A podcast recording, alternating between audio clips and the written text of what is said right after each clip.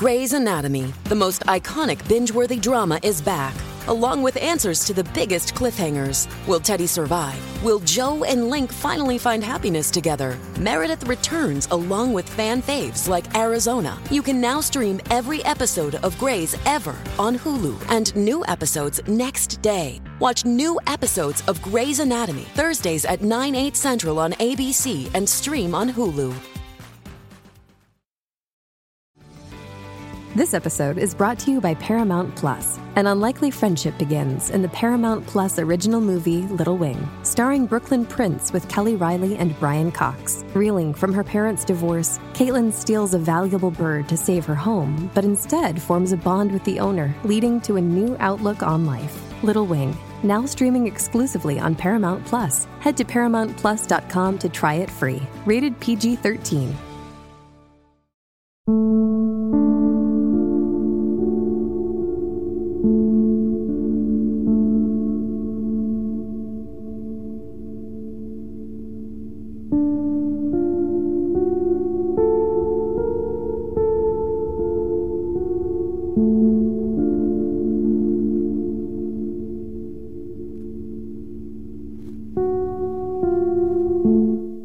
ISIS e false flag. Due termini che mi stanno antipatici allo stesso modo, forse perché contenenti due non realtà. Qualcosa già di sonoramente fastidioso. Non sopporto gli schemi, le semplificazioni, non sopporto paragonare le morti, soprattutto quelle tragiche. Siamo stati sommersi di paura, terrore, spiegazioni, discorsi. Sull'ospitalità, i crocifissi che vogliono farci togliere, gli sbarchi, divisioni studiate che non spiegavano e raccontavano niente. Nell'era ipertecnologica non esistono video in cui si vedono questi terroristi, ma d'altronde non fa molta differenza, anche quando si erano visti. Nel caso di Charlie Hebdo si vedeva un'azione abbastanza goffa di spedizione mortale. Tutti a cercare il nemico, tutti che vogliono sterminare il nemico islamico. Eppure in Italia abbiamo vissuto una stagione chiamata strategia della tensione. Morti tragiche anche quelle, ancora oggi senza un perché, senza un chiaro movente, o troppi moventi e troppi colpevoli, per poi alla fine non essercene nessuno. E tutto questo che abbiamo visto sembra proprio una gigantesca strategia della tensione. E se il complottismo becero può portare alla follia, anche l'ufficialismo sciocco è altrettanto malato. Tutti siamo collegati, tutti in linea con le ultime notizie, ma è impossibile verificarne le fonti. Tutto cala dall'alto più di ieri. Tutto è vero e tutto è falso. E in questo tutto c'è il nostro quotidiano perenne smarrimento. VRN presenta Border Nights, la notte ai confini. Ai confini.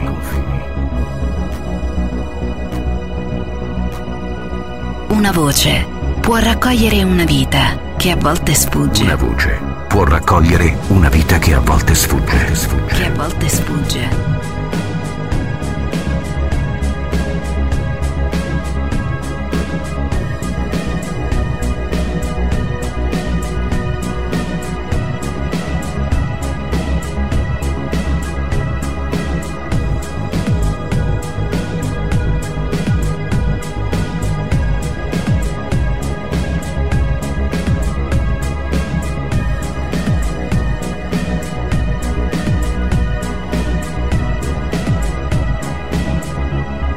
Border Nights, la notte ai confini.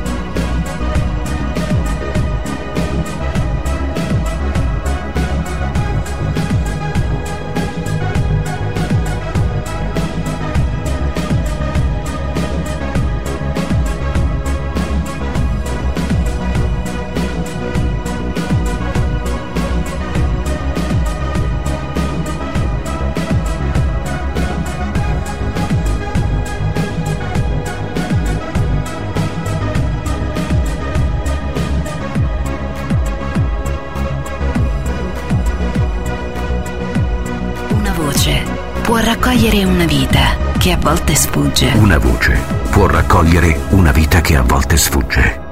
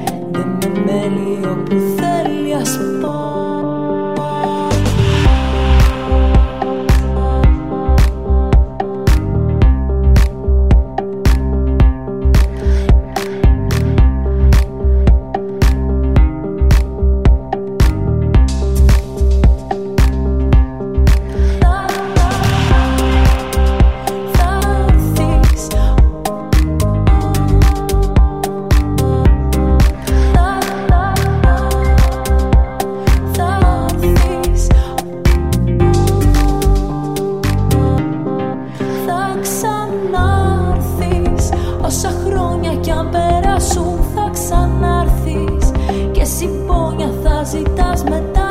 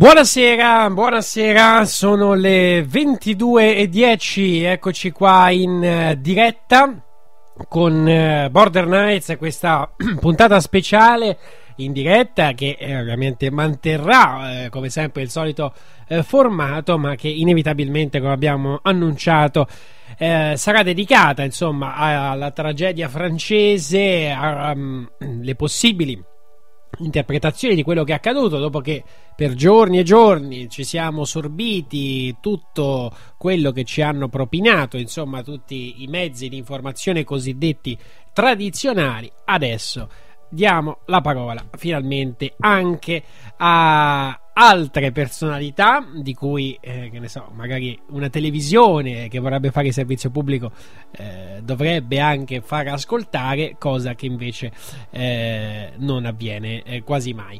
E allora, eh, tra poco dunque, insieme eh, a Paolo Franceschetti ci saranno Massimo Mazzucco, che chiaramente è una voce tra le più eh, interessanti da ascoltare, non solo per i suoi grandi lavori dedicati all'11 settembre, ma anche perché ha chiaramente un punto di vista eh, privilegiato che siamo curiosi di eh, ascoltare.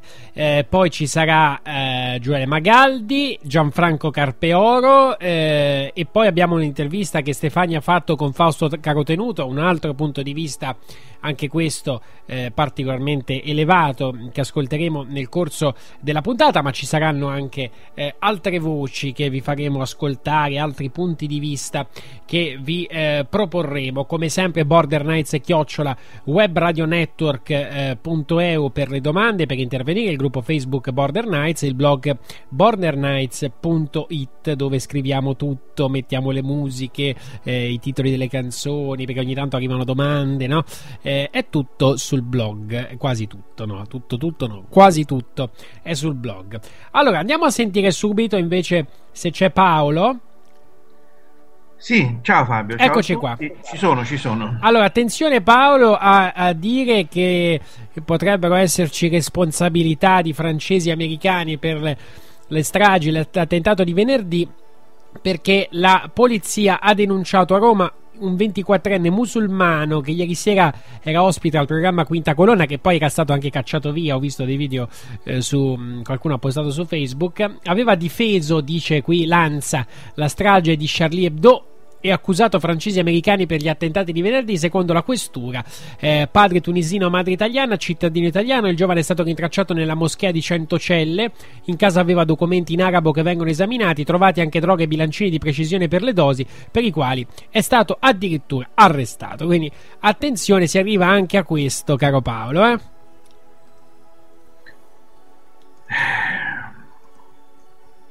Sì c'è un clima um, sempre più incandescente, no? tutto questo poi serve sempre serve ad aumentare e ad alimentare ancora di più. Eh certo, eh certo. Eh, eh, chiaramente si arriva un po' quasi eh, a trattare no? quelli che eh, io non dico perché ci sono, dobbiamo anche essere onesti, no Paolo? Ci sono degli, a mio modo di vedere, poi ognuno la vede come vuole, insomma, ci sono de- degli eccessi anche insopportabili comunque diciamo nel cospira- cosiddetto cospirazionismo no? perché comunque negare anche l'esistenza mo- delle morti eh, mi sembra una, una, cosa folle no? perché vittime sono queste persone al di là del disegno che ci può essere dietro, vittime rimangono fino a prova contraria. No? Insomma, quindi, eh... Io non ho trovato persone che hanno negato le no, morti, però, sì, no, o, le... o alludi a qualche fatto particolare. No, non alluga a fatti sì, sì, io le, ho letto diversi commenti, così come ho trovato, diciamo, eh, non tollerabili dal mio punto di vista, ehm, diciamo, i, eh, le offese, eh, le, dire, le, tutti gli strali che sono stati lanciati no, contro tutto il mondo islamico li abbiamo letti da tutte le parti, no? eh, che vanno sterminati, insomma, li abbiamo lette di tutti i colori. Allo stesso tempo, però, ho letto anche. Eh, diciamo commenti o comunque interventi di persone comuni comunque che che di, di, tendono a dire che insomma è stata tutta una messa in scena in tutti i sensi. Qui, qui si rischia poi di, eh, voglio dire, eh, se ammettiamo anche questo, nel senso eh, possiamo anche chiudere e andare via, no? Non lo so, tu che dici? Sì, anche se guarda, io ne ho parlato anche oggi con Gianfranco, no? Eh, non, non, ho letto alcuni commenti che hanno messo sulla nostra pagina. Ma non parlo solo della pagina, eh, parlo anche in generale. Eh. In generale, ma forse però bisogna mm, stare attenti e, e guarda, leggere attentamente perché io non credo che ci sia qualcuno così stupido da negare che ci siano dei morti. Potrebbe esserci, ma questa è una posizione che è possibile. Potrebbero esserci delle morti in più, cioè nel senso che magari non sono 120, sono 70. Questa è una cosa che la fanno spesso, tanto nessuno li va a contare, no? Eh, quindi E um, anche Mazzucco ci ha detto, uh, lui è quello che si è occupato di più di tutti dell'11 settembre, che eh, vo- nei, voli eh, di quel giorno risulta un elenco di morti, ma eh, peccato che eh, quell'elenco poi non risulti esattamente corrispondente a quello che uno trova a, a, a quella che diciamo si chiamerebbe l'anagrafe americana, quindi eh, sicuramente ci sono state delle balle anche sul numero di morti dentro a, agli aerei e sulle identità delle persone. È una cosa che quando c'è un false flag, come si chiama, ehm, eh, eh, si, si, fa, si alterano alcune cose, si mandano dei video falsi no? che magari ti fanno vedere dei morti e non sono, e non sono veri, però non è che significa che non ci sono i morti, è che quella foto è falsa, che è una cosa diversa. Sì, beh, questo va vedere, bene, certo. No, no, sì, no. bisogna vedere ovviamente le persone che cosa intendono. Io ho, ho pubblicato all'indomani, cioè dopo dieci minuti che avevo letto l'Anza, proprio un post velocissimo no? sulla mia pagina Facebook, eh, che è stato interpretato correttamente dal 90% delle persone, anche più. Però c'è qualcuno che mi ha aggredito dicendo sei una merda d'uomo perché avevano interpretato come se io negassi la strage. Quindi io invece semplicemente dicendo che alcune notizie erano sostanzialmente una balla, una costruzione, volevo solo dire che i giornali ne approfittavano e quindi avevano già costruito il fenomeno, quindi era... Um, oh, le notizie erano artefatte, ma non le, non le morti, insomma, solo che tanti hanno interpretato male, insomma.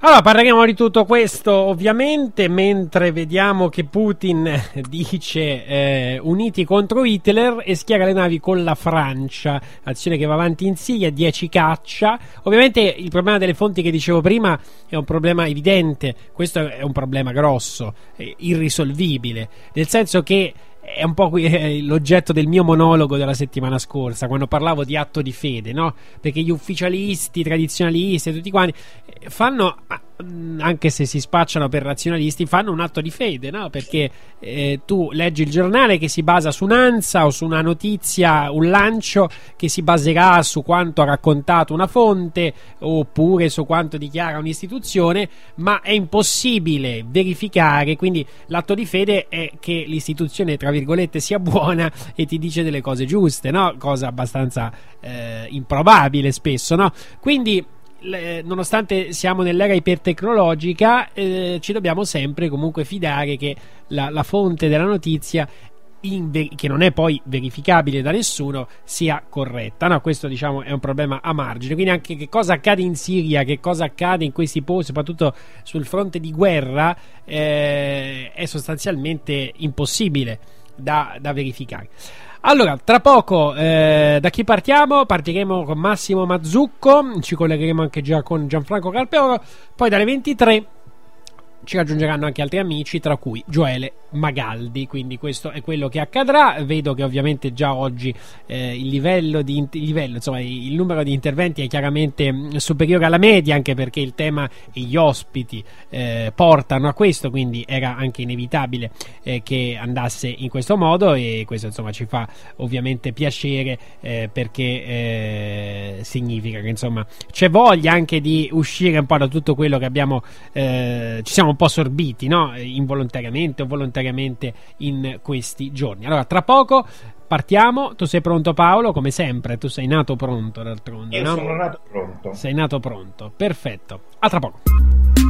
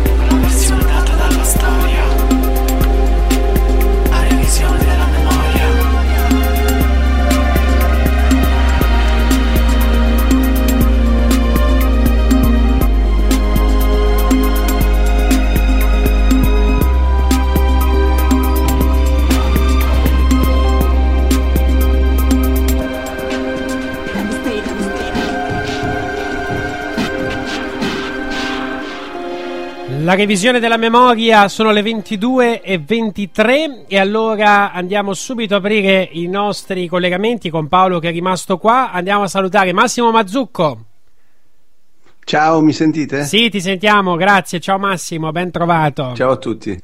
Ciao Massimo. E poi Gianfranco Ciao Ca- Paolissimo. Eh, ormai vi, vi amate, lo so. Andiamo a Eh. salutare anche Gianfranco Carpeoro. Fabio, ciao Massimo, ciao Paolo e ciao a tutti gli ascoltatori. Ciao Gianfranco. Benissimo, poi dopo come annunciato dopo le 23 eh, avremo anche eh, Gioele Magaldi quando dobbiamo, abbiamo un debito di sonno con Massimo Eh, ma quindi darei subito la parola proprio a Massimo per eh, un tuo commento, lo- ti ho già sentito anche eh, in alcuni insomma, mh, eh, video che ti ho visto in questi giorni Eh, qual è ecco dopo qualche giorno di distanza il tuo pensiero su qu- quanto accaduto in Francia? Ma l'impressione iniziale è la stessa che ho avuto all'inizio del sabato mattina. Cioè io sono andato, sono andato a dormire venerdì sera, come tutti immagino, guardando le news in diretta fino all'una, alle due, per cercare di capire. Poi quando mi sono svegliato sabato mattina ho acceso un TG e c'era proprio la, la rassegna stampa mondiale e ho notato su tutti, praticamente tutti i giorni, tutti, almeno il 50% dei quotidiani, la parola guerra. La France, c'est la guerre, tutta la guerra, di chi della guerra di guerra. Mi è venuto in mente l'11 settembre, nel senso che proprio nel pomeriggio dell'11 settembre, a poche ore dagli attentati, già tutti i network americani avevano la parola d'ordine America at war, siamo in guerra, attacco contro l'America, eccetera, eccetera. Per cui il sospetto che tutto questo fosse stato fatto, ovviamente io non credo che siano che questi, te- che questi attentati nascono semplicemente da quattro biscarozzi che non hanno niente di meglio da fare e che odiano il nostro modo di vivere. Questa è la vecchia storiella che ci avevano già raccontato 15 anni fa con l'11 settembre. Sono ovviamente eterodiretti, manovrati e, e- e gestiti in maniera sapientissima. Eh, quindi eh, mi è risultato abbastanza chiaro che appunto ci fosse un'intenzione di farli portare un'escalation del livello della guerra in Siria, anche perché quando senti poi appunto, sai, dopo, subito dopo, addirittura la sera stessa del venerdì, sentivi alcuni testimoni hanno parlato, hanno sentito i terroristi che parlavano della Siria. Cioè, tu pensa a questi qui che sono lì che sparano, che ammazzano la gente e che intanto chiacchierano fra di loro e si dicono tu in Siria come stavi? Ah, io in Siria stavo bene, tu in che zona della Siria abitavi? Cioè, è talmente ridicolo che appunto è chiaramente un'informazione che è stata messa lì apposta, quindi quando tu capisci che si vuole dirigere l'attenzione verso un, un punto specifico, capisci anche chi, chi, chi c'è dietro e quale interesse può avere. Ovviamente io il mio ragionamento è stato e rimane ancora in gran parte questo, ma con una parentesi, però con una, con una caveat. Cioè il mio ragionamento è stato eh, gli americani e i sauditi, gli occidentali in generale, hanno messo su l'ISIS per cercare di tirar giù eh, Assad perché non riuscivano a farlo con i famosi ribelli moderati che a quanto pare erano delle schiappe penose. Eh, ora che però la Russia è intervenuta e sta fermando l'ISIS, non hanno più altre alternative, per cui devono trovare in qualche modo un modo Allora, abbiamo perso. con l'esercito. Eccolo. Non... Vai, vai, sei sparito un attimo, ma sei tornato. Ah, dicevo, eh, ho pensato appunto che lo scopo principale fosse quello di, di portare un'escalation. Ora però ci si è dimesso di mezzo Putin. Io proprio un'ora fa ho finito di doppiare il, l'ultima intervista che Putin ha rilasciato al, al G20 in Turchia e che verrà messa in onda domani, da, domani nel pomeriggio, credo, da Pandora TV. E lui eh, praticamente dice, in sintesi, io ve l'avevo detto un mese o due fa che il terrorismo bisogna combatterlo tutti insieme. Ora non c'è più nessuno che mi critica, non c'è più nessuno che si lamenta che noi colpiamo gli obiettivi sbagliati e finalmente vedo che c'è una disponibilità da parte di tutti a fare un'operazione congiunta. Ovviamente tutto ruota intorno al personaggio di Assad perché è chiaro che è, tutto lì, che è solo lì che si gioca la partita. Eh, io credo anche che a questo punto si siano già messi d'accordo comunque per toglierlo di mezzo Assad. Il problema è il prezzo, cioè io credo che Putin voglia ass- This episode is brought to you by Pepsi Wild Cherry. Pepsi Wild Cherry is bursting with delicious cherry flavor and a sweet, crisp taste that gives you more to go wild for. Getting wild may look different these days, but whether it's opting for a solo Friday binge watch or a big night out, everyone can indulge in their wild side with Pepsi Wild Cherry. Also available in Zero Sugar. So grab a Pepsi Wild Cherry and get wild.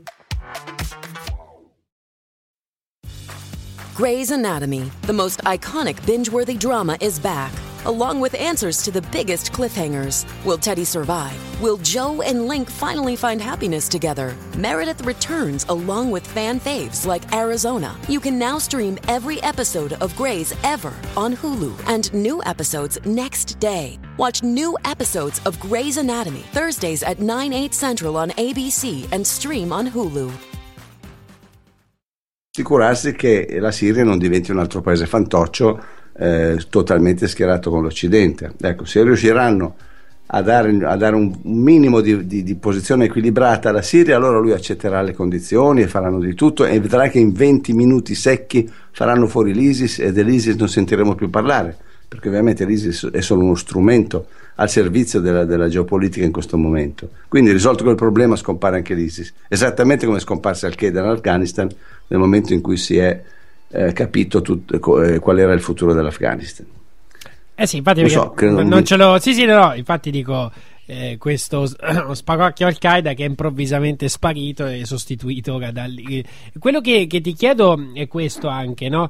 Eh, mh, mm, ma il, cioè, mh, quello che è accaduto, nel senso, secondo te ha una cioè che ruolo gioca poi chi, chi, governa in Francia nel senso che era un discorso questo dello spagacchio ISIS eccetera per l'opinione pubblica o, o per chi governa e sai che ho, ho perso il verbo sì. hai detto che eh, questo spauracchio ISIS diciamo, è un, eh. Eh, uno strumento che è rivolto verso l'opinione pubblica o verso chi governa la Francia?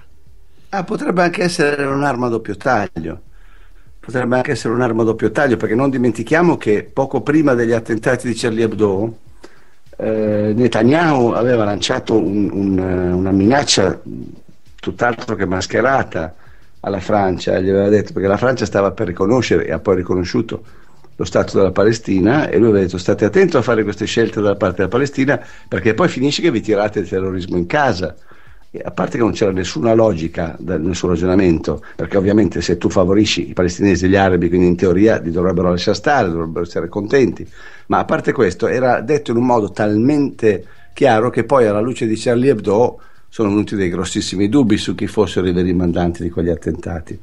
Ma poi io credo che più in generale ormai dobbiamo veramente pensare che tutto il terrorismo, tutto il terrorismo a partire dall'11 settembre ad oggi è tutto strumentale manovrato. Lo vedi solo da, da, dal numero dei passaporti che trovano ogni volta.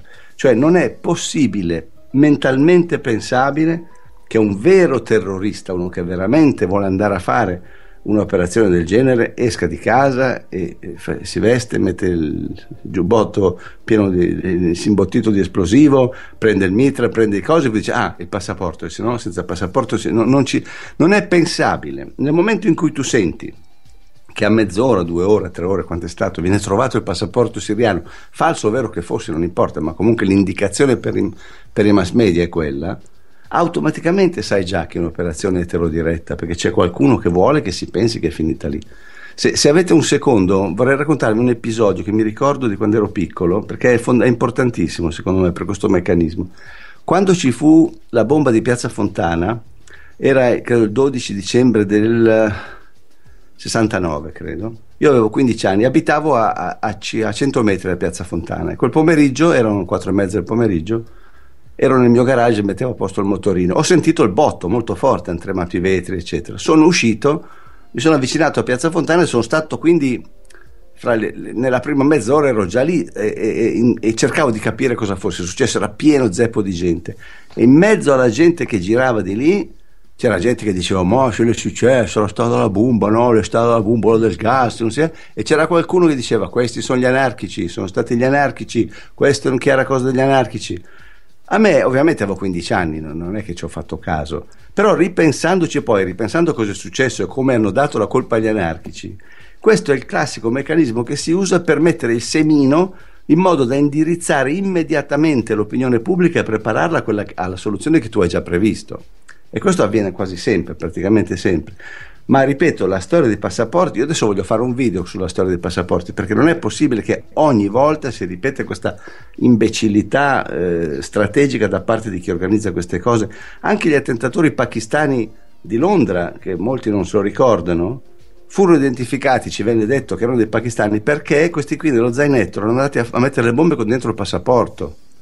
È una costante questa che usano i servizi segreti, è la vecchia scuola dell'FBI Pensate che il primo caso in cui fu usato uno stratagemma del genere fu addirittura quello di Lee Harvey Oswald.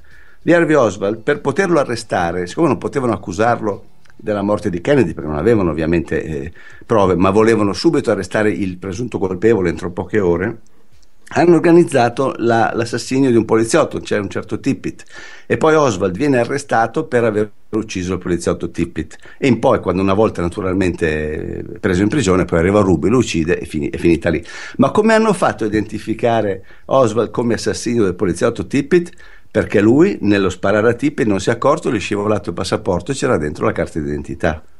Cioè è, una, è, la vecchia scuola dell'FBI, la conosco perché tutti i casi che ho studiato, tutti, anche quello del, del, del, del, bombarolo di Oklahoma City, la stessa cosa, aveva lasciato in giro i documenti, andava in giro col documento sul, sul, sul sedile posteriore della macchina, cioè sono delle cose talmente ridicole che è una vergogna che i nostri giornalisti, naturalmente per non parlare dell'11 settembre, dove appunto i passaporti ne sono saltati fuori una quindicina quasi, fra quelli dell'aereo del, del volo 94, del volo 93 e quelli delle Torri Gemelle, c'erano tanti di quei passaporti che saltavano fuori in perfetta, che non erano affatto bruciati, dove leggevi benissimo il nome, che un qualunque giornalista avrebbe dovuto come minimo alzare un'obiezione.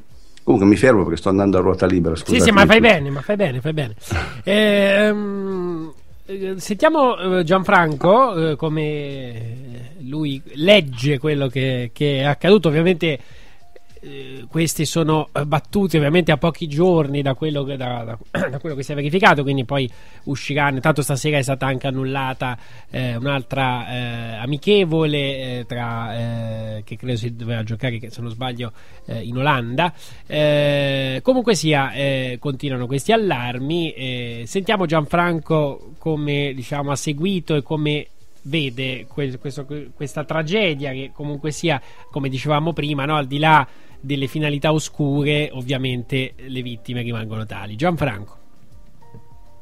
Ma guarda, ehm, il, il, protocollo più che FBI è, mi sembra che fosse quello della CIA. Eh, la CIA aveva fin, dagli anni, fin dai, da una trentina, quarantina di anni prima eh, praticamente eh, un intero settore dedicato Yeah, abbiamo una telefonata in diretta. Mi veniva di ballare. Eh, la CIA aveva eh, un intero protocollo eh, dove non c'era solo questa storia dei passaporti, c'era scritto che le operazioni terroristiche dovevano essere sempre plurime, gli attacchi terroristici dovessero manovrati, dovessero essere sempre plurimi, minimo tre del quali uno doveva essere strategico, uno strategico di riserva e uno tattico. Avvenne, questo avvenne, è avvenuto, questo protocollo è stato applicato fedelmente ed è stato applicato anche il protocollo del protocollo per il quale se l'obiettivo strategico non veniva raggiunto bisognava che il secondo obiettivo strategico fosse interamente sviluppato eh, per, per, dare credibilità all'intera operazione. Allora, esaminiamo quello che è accaduto.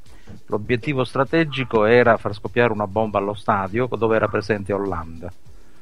Eh, per un qualche motivo l'obiettivo strategico non viene, eh, non viene realizzato.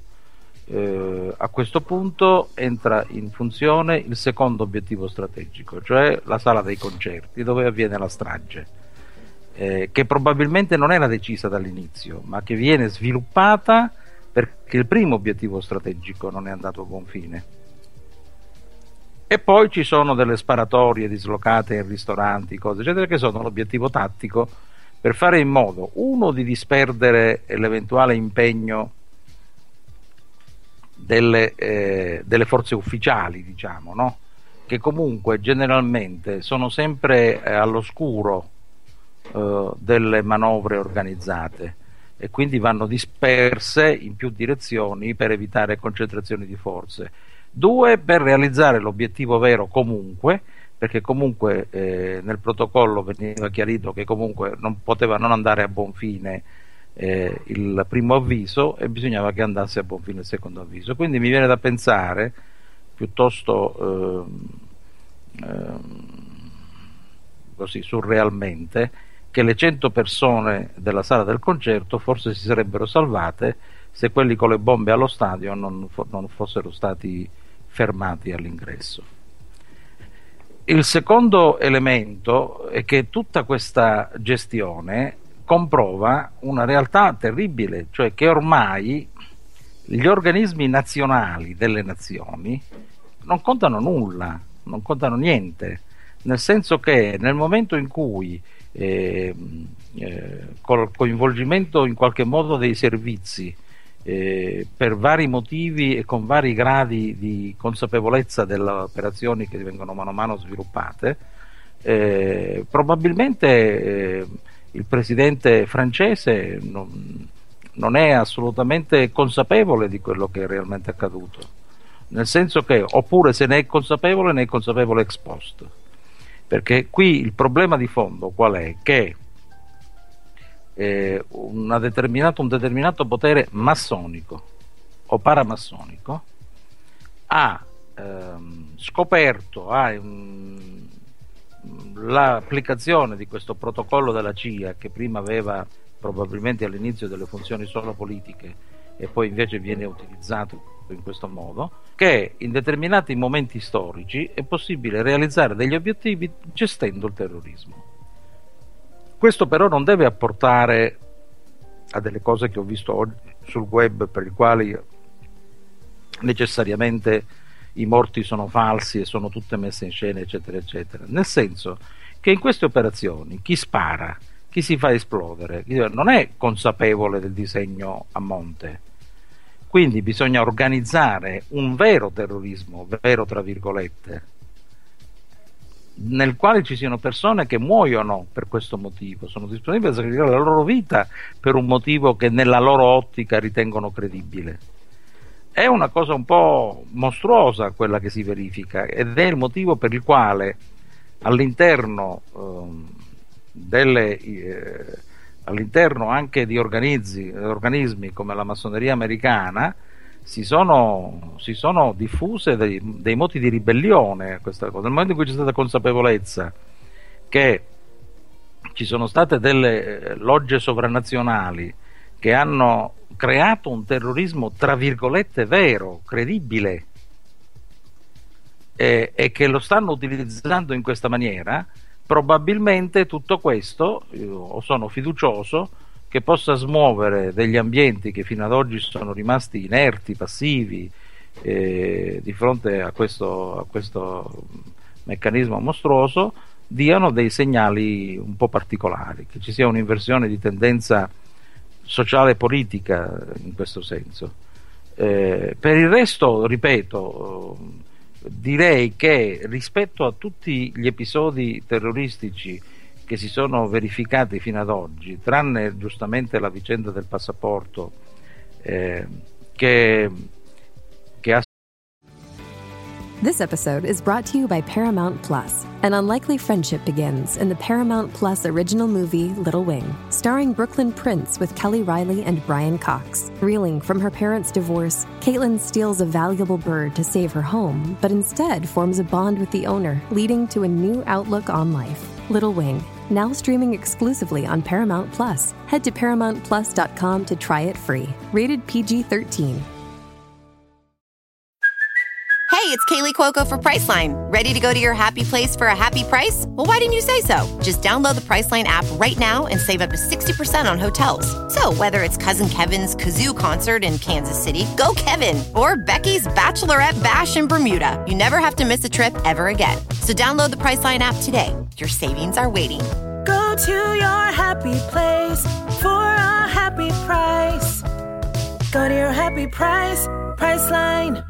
Sottolineato Massimo, per certi aspetti come episodio di terrore questo è infinitamente più realistico e credibile di tutti quelli che l'hanno preceduto. Nel senso che è un episodio di terrore insomma, ehm, del quale è difficile dire eh, se si guarda solo il dato finale che sia una messa in scena. Bisogna capire cosa c'è a monte per capire che c'è la messa in scena perché è stato realizzato in una maniera estremamente reale, concreta e credibile. Ed è la cosa che ha toccato un po' le coscienze di tutti, nel senso che eh, mentre eh, organizzare eh, quello che è successo alle Torri Gemelle aveva una valenza simbolica evidente, questo ha delle eh, valenze simboliche nascoste, per esempio, per fomentare ancora di più il simbolismo di questa cosa, provocatorio, viene organizzato il 13 novembre, che in ambito sia massonico che islamico è una data particolare e non può essere casuale. Il 13 novembre è la data in cui Filippo il Bello arresta i templari in tutta la Francia. E questo in ambito massonico lo hanno registrato tutti perché il 13 novembre generalmente in ambito massonico si tengono una serie di manifestazioni commemorative di questo tri- triste episodio. Quindi voglio dire, ci sono tutte queste componenti che fanno pensare un, all'applicazione del protocollo CIA, d'altro, can- d'altro canto una parte consistente delle UR delle logge sovranazionali, sono nate organizzando delle sottologge miste CIA NATO, eh, in Italia ne abbiamo una tristissima purtroppo a Pisa, di cui pochi sanno, e, e quindi sotto questo, profilo, sotto questo profilo, per chi sa determinati meccanismi che sono a monte, è molto semplice decifrare questo episodio, è molto semplice capire come nasce, come viene sviluppato e quale sia l'obiettivo e purtroppo devo dire, devo dire, che l'obiettivo non è solo la Siria, l'obiettivo è anche il dare, eh, eh, il creare un alone di forza invincibile di fronte a queste logge sovranazionali eh, di cui due sono americane, sono stanziate in America, eh, nell'ambito dello scontro contro le altre, perché oltre a esserci uno scontro geopolitico sulla Siria, c'è uno scontro all'interno del vero potere massonico o paramassonico, se vogliamo chiamarlo così. E questo scontro eh, vivrà degli episodi eh, nei quali queste logge reazionarie saranno sempre più efferate per dimostrare che sono, che sono forti, per mantenere il predominio assoluto che hanno stabilito negli ultimi vent'anni. Scusa Carpeoro. Beh, vai. Eh, Posso fare, sì, posso sì, fare beh, una certo, domanda, certo, tutto, eh, tutto aperto. Volevo, volevo, solo capire una cosa, non ho capito bene. Quando parli di messe in scena, ma di morti reali, perché ho già visto oggi sulla rete alcuni articoli in cui dicono i morti non sono veri, li hanno ammazzati in un'altra parte, poi li hanno portati lì, eccetera, eccetera. Ti riferisci a questo? Secondo me, ti secondo riferisci me al fatto... Secondo me quei morti sono reali. Ah, ecco, no, perché cioè, se no mi, mi, mancava proprio la logica. Cioè, tra tutti gli episodi terroristici manovrati eh, da questo potere nascosto, questo è quello purtroppo più concreto. Qui non ci sono, non ci sono possibilità. Questo è quello più reale, anche nella dinamica è reale, perché i morti, la maggior parte dei morti, sono una conseguenza del fallimento del primo. Sì, certo. Cioè, Tra l'altro, primo, quando parlavi, dimmi. Il primo l'hanno fallito perché li hanno in qualche modo uno scrupoloso, troppo zelante eh, personaggio all'ingresso dello stadio ha affermato quello che doveva farsi esplodere e ammazzare sì. probabilmente decine di migliaia di persone perché in uno stadio non si muore solo certo. per la bomba si muore travolti da quelli che scappano eh. cioè, voglio dire una situazione terribile allora, e doveva essere una cosa molto più forte questa qui. Nel momento in cui è fallita questa, eh, è stato diramato l'ordine a coloro che erano eh, nelle prossimità o all'interno del salone della musica dove è successa la strage di fare la strage. Quella strage lì è una conseguenza. Ecco perché sono reali. Sì, cioè è il piano B, è il piano di riserva. Esa- esatto, sì. perché c'è l'obiettivo strategico, l'obiettivo quasi strategico e poi c'è l'obiettivo uh, tattico. E qui loro, li hanno realizzati con una geometrica precisione, nel senso che ci sono state sparatorie per la strada e per il ristorante. C'è stato quello che è accaduto all'interno di questa, uh, di questa sala per i, i, concerti e c'è stato quello che avrebbe dovuto avvenire allo stadio. Sai che fra l'altro io non conoscevo questa teoria, eh, ma mentre parlavi mi veniva in mente la questione ancora irrisolta in parte dell'11 settembre del famoso volo 93, quello che è accaduto in Pennsylvania. Cioè ci si domanda, una volta che si parte dal presupposto che è stato un inside job, che ci sono, sono fatti da soli, uno dice perché buttare giù quell'aereo? E io ho sempre avuto questa teoria, adesso ho trovato conferma, che appunto il volo 93 che è partito in ritardo e viaggiava con eh, tre quarti d'ora di ritardo su tutti gli altri, fosse il, eh, l'aereo di riserva, cioè se uno dei, due, dei primi due voli avesse mancato una delle torri, cosa che era assolutamente possibile visto la difficoltà proprio eh, fisico-tecnica di colpire una torre a quella velocità facendo quelle virate.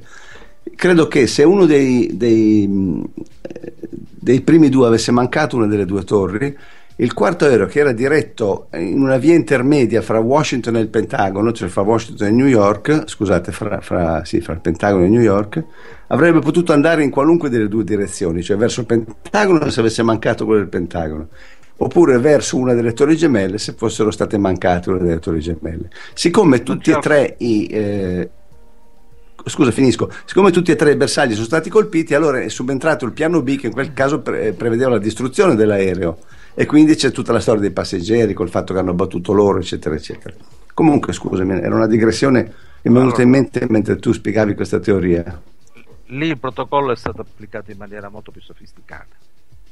Nel senso che tieni presente che siccome queste cose nascono in ambito sempre paramassonico la cultura massonica eh, aiuta a decifrare queste cose esiste un libro del 1970-69 di un autore che si chiama Robert Charrot, eh, I segreti sconosciuti del mondo, eccetera, eccetera, nel quale c'è una pagina dove Robert Charrot descrive l'attentato alle Torri Gemelle. Dice arriverà un giorno in cui islamici abbatteranno i due monumenti speculari più importanti della cultura americana tramite degli aerei Proprio questa frase qui è. Io se vuoi domani te la cerco. Nel mille... 1970. Ah. Robert Charrot era un signore molto strano perché era un postino che improvvisamente era diventato scrittore. Poi era entrato, pare, in contatto con quello che aveva fondato il priorato di Sion, tutta una serie di cose. Un, un, grosso scrittore però, scriveva dei libri meravigliosi. Io mi sono sempre chiesto come abbia fatto un postino a scrivere, a non fare niente fino a 40 anni e poi a scrivere dei libri meravigliosi. E poi ho scoperto Come Shakespeare. Perché la... esatto, perché era stato messo alle costole di eh, Jean Cocteau. Jean Cocteau era all'epoca il capo ah. dei Rosacroce e probabilmente certo. parte dei suoi libri glieli ha scritti Cocteau. In realtà questa qui non era una profezia, cioè siccome Robert Charrot probabilmente era una persona a cavallo tra i Rosacroce normali e quelli insomma un po' deviati, probabilmente era un'istruzione. Cioè, guardate che quando dovrete fare una cosa dovrete farla così contro l'America. E quindi, essendo nata il discorso delle Torri Gemelle in ambito massonico o paramassonico, lo hanno fatto così, cioè, eh, perché così funziona, hanno richiamato, come questa cosa richiama la strage, la strage e il resto dei templari, alcuni furono anche ammazzati sul posto. Questa, quella roba lì richiama la, pre, la, predizione di Robert Charrot, nel senso che eh, eh, serve per la, per la, firma. Non so se mi sono certo, spiegato. Sì. Serve per la decodificazione, per chi deve decodificare da dove parte questa cosa. E quindi sostanzialmente eh, nell'ambito dello schema delle torri gemelle c'erano le tre opzioni. C'era il strategico principale, strategico secondario e il terzo. E, e molto probabilmente e, e, e, molto probabilmente io ancora non ho decifrato se il principale fosse il Pentagono o, fosse, o fossero le torri. Questo non, lo, non, sono stato ancora in grado di decifrarlo. Eh, perché non ho, fatto, non ho avuto neanche la possibilità di studiare più approfonditamente questa cosa. Chiaramente il terzo aereo era il, il, tattico, cioè quello che probabilmente doveva, probabilmente aveva anche addirittura un terzo obiettivo, che non era precisamente i primi due, che avrebbe dovuto realizzare tatticamente se le cose fossero andate diversamente nel caso dei primi due. Ma il protocollo CIA dei tre attacchi è un protocollo che all'interno degli ambienti vicini alla CIA e alla Nato conoscono tutti. Eh. Cioè non è una cosa, non ne parla nessuno. E questo è un altro discorso da fare relativo all'informazione, agli operatori professionali dell'informazione, eccetera, eccetera. Ma il protocollo dei tre attacchi è un protocollo universalmente applicato, cioè nel senso che eh, quando, quando, la GIA deve, quando si applica questo protocollo c'è un obiettivo principale, uno quasi principale e uno che deve depistare. Giovanni, eh, scusa Gianfranco, ci stanno sommergendo di messaggi più ascoltatori che ci fanno presente che l'arresto dei Templari è avvenuto il 13 ottobre, non il 13 novembre. No, il 13 ottobre è avvenuto il, la, la prima ondata, la seconda ondata con la strage è avvenuta il 13 novembre. Allora, la, la, morte dei, la, la, soppressione dei Templari è avvenuta in tre step. Mm. Il primo, nel 13 ottobre, è stato il primo arresto che operò poi la Chiesa, una parte della Chiesa cattolica, li voleva salvare i Templari, per cui Filippo il Bello fece una seconda ondata che avvenne il 13 novembre, che fu quella definitiva e fu quella anche da cui nacque la massoneria moderna, perché un, un, un gruppo di Templari riuscì a scappare in Scozia, a Kilwinning, da cui lì pose le basi poi per entrare nelle logge massoniche che ai tempi erano realmente costruttorie e per far nascere in certe forme la massoneria moderna. Eh, Paolo, mm, eh, puoi dire ovviamente quello che ritieni dal punto di vista anche tu simbolico, insomma, quello, quello che vuoi. Eh, l'obiettivo poi dello scontro di civiltà, quindi eh, rispetto a tutto quello che abbiamo sentito, cioè inventarsi il nemico, eccetera, può essere tra gli obiettivi, diciamo, eh, secondari, cioè può fare comodo per altre ragioni del potere, perché poi stiamo assistendo ovviamente anche a questo, chiamiamolo effetto collaterale, no? in questi giorni, che poi è quello che sta fomentando anche l'odio delle, della gente comune verso il mondo islamico.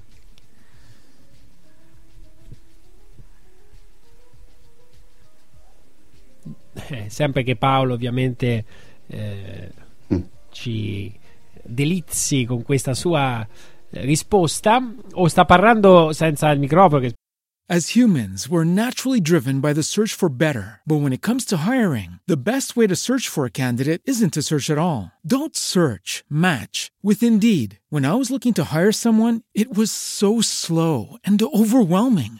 I wish I had used Indeed. If you need to hire, you need Indeed. Indeed is your matching and hiring platform with over 350 million global monthly visitors, according to Indeed data, and a matching engine that helps you find quality candidates fast. Ditch the busy work. Use Indeed for scheduling, screening, and messaging so you can connect with candidates faster. And Indeed doesn't just help you hire faster. 93% of employers agree Indeed delivers the highest quality matches compared to other job sites according to a recent Indeed survey. And listeners of this show will get a $75 sponsored job credit to get your jobs more visibility at Indeed.com slash podcast. That's Indeed.com slash podcast. Terms and conditions apply. Judy was boring. Hello. Then Judy discovered ChumbaCasino.com. It's my little escape. Now Judy's the life of the party. Oh, baby, mama's bringing home the bacon. Whoa, take it easy, Judy. Chumba. The Chumba life is for everybody. So go to ChumbaCasino.com and play over 100 casino style games. Join today and play for free for your chance to redeem some serious prizes. Ch-ch-chumba. ChumbaCasino.com. No purchase necessary. Void where prohibited by law. 18 plus terms and conditions apply. See website for details. Spesso lui lo fa, che parla vuoto, oppure è andato a fare il solito spuntino di quest'ora. Eh, un po' in anticipo. ah, no, stavo parlando. Madonna, ah, ecco. stavo parlando a vuoto. Infatti ero, avevo cercato di intervenire anche su questa storia del 13 ottobre, ma vedevo che non, eh, no, no, non, Non non mi cagava nessuno. No, perché eh, stavo dicendo, appunto, volevo dire quello che poi ha detto anche Gianfranco. Insomma, il 13 ottobre ci fu la confisca dei beni e venne eseguita il 13 ottobre, ma il 13 novembre fu emanato l'ordine d'arresto eh, che, che poi venne rinnovato di nuovo a marzo. Insomma, le date importanti no, nella storia dei Templari sono parecchie. Una è il 13 novembre, in effetti. E, quindi, vabbè, però poi Se ti posso anche- no. interrompere, il 13 novembre è scappato da Parigi il nucleo di Templari che poi ha fondato la loggia di Kilwinning, cioè la prima loggia della massoneria moderna. Eh, cioè è una data fondamentale tra i massoni. Ecco appunto. Ok, torn- venendo al- allo scontro di civiltà, no? Eh, Massimo ha notato eh, queste cose che si ripetono negli attentati terroristici e io lo- ho notato per esempio nei delitti, no? Le cose che si ripetono, quindi e, e notiamo anche una cosa che si ripete nella storia, che eh, nei secoli sempre avu- cioè, se- sempre avuto, cioè, abbiamo sempre avuto un nemico esterno eh, che ne- attorno all'anno zero, nei primi secoli, erano i cristiani che venivano accusati di massacrare i bambini, di fare riti, eccetera. Poi c'è stato il periodo cui, che è durato parecchi secoli, che erano gli ebrei, i capri espiatori di tutti, e gli- le accuse erano sempre le stesse. Mi ha colpito molto che eh, un telegiornale, eh, qual- ieri mi pare, eh, ieri sera, ha detto mh, che l'ISIS appunto fa eh, traffico di organi anche di bambini e con questi traffici ci si alimenta. Che in sostanza ho notato le stesse accuse oggi mosse all'ISIS e quindi eh, per trasposizione nella gente comune ovviamente a tutto l'Islam di, mh, delle stesse efferatezze che hanno attribuito nei secoli passati prima ai cristiani e poi agli ebrei perché diciamo, lo scontro di civiltà è eh, funzionale al mantenimento del potere, è sempre stato così, cioè il potere ha sempre funzionato con gli stessi meccanismi che oggi sono un po' diversi perché c'è la tecnologia, ci sono questi telegiornali che danno queste notizie mm, nell'immediato, poi c'è il fenomeno di internet, tutte cose che non c'erano in passato, ma di fondo i meccanismi sono sempre gli stessi. Allora, c'è domande per Massimo. non ti sembra più logico e naturale che il volo 93 fosse diretto verso l'edificio 7 e sia stato abbattuto a causa di altri imprevisti? Solo così si spiegherebbe un'incredibile superficialità che vede un edificio di 52 piani crollare spontaneamente. Ah, Secondo me c'è un'altra spiegazione per quella incredibile superficialità ed è l'imbecillità congenita di Larry Silverstein. Cioè, secondo me, no, secondo la, risposta, la mia risposta è no, il volo 93 non era destinato all'edificio 7, anche perché l'edificio 7 non era assolutamente un target eh, di, di- di- di- alcun valore, era un grattacielo qualunque, una, una caccola nella downtown di, Manhattan, ne, ne trovi 25 di quel, di quel tipo di edifici, non aveva nessun valore simbolico. Ehm, secondo me eh, Larry Silverstein ha infilato, diciamo, di nascosto anche la distruzione dell'edificio 7 che era suo di proprietà, mentre le Torri Gemelle lui aveva preso il leasing per 99 anni e aveva fatto, sappiamo tutti ormai, l'assicurazione nel caso di distruzione totale per atto terroristico per 7 miliardi per ciascuna torre, ma il suo vero gioiello iniziale, quello con cui ha iniziato le sue fortune, era l'edificio 7, il quale però aveva una caterva di problemi perché era inquinante, era eh, obsoleto, ostruiva il traffico di, di una strada che c'era lì, per cui i cittadini volevano addirittura farlo tirare giù, eccetera. Lui ha pensato bene, ha detto: Sai che c'è, già che va giù tutto, tiro giù anche il mio. Così poi dopo, infatti, non è un caso che un edificio che gli era costato 400 milioni di dollari si è fatto ridare praticamente subito 800 milioni di dollari per ricostruirlo. L'ha costruito più stretto, che non dava più fastidio a nessuno, eh, ad tecnologia verde e ha triplicato praticamente il prezzo al metro quadrato per la stessa, per la stessa cubatura di edificio.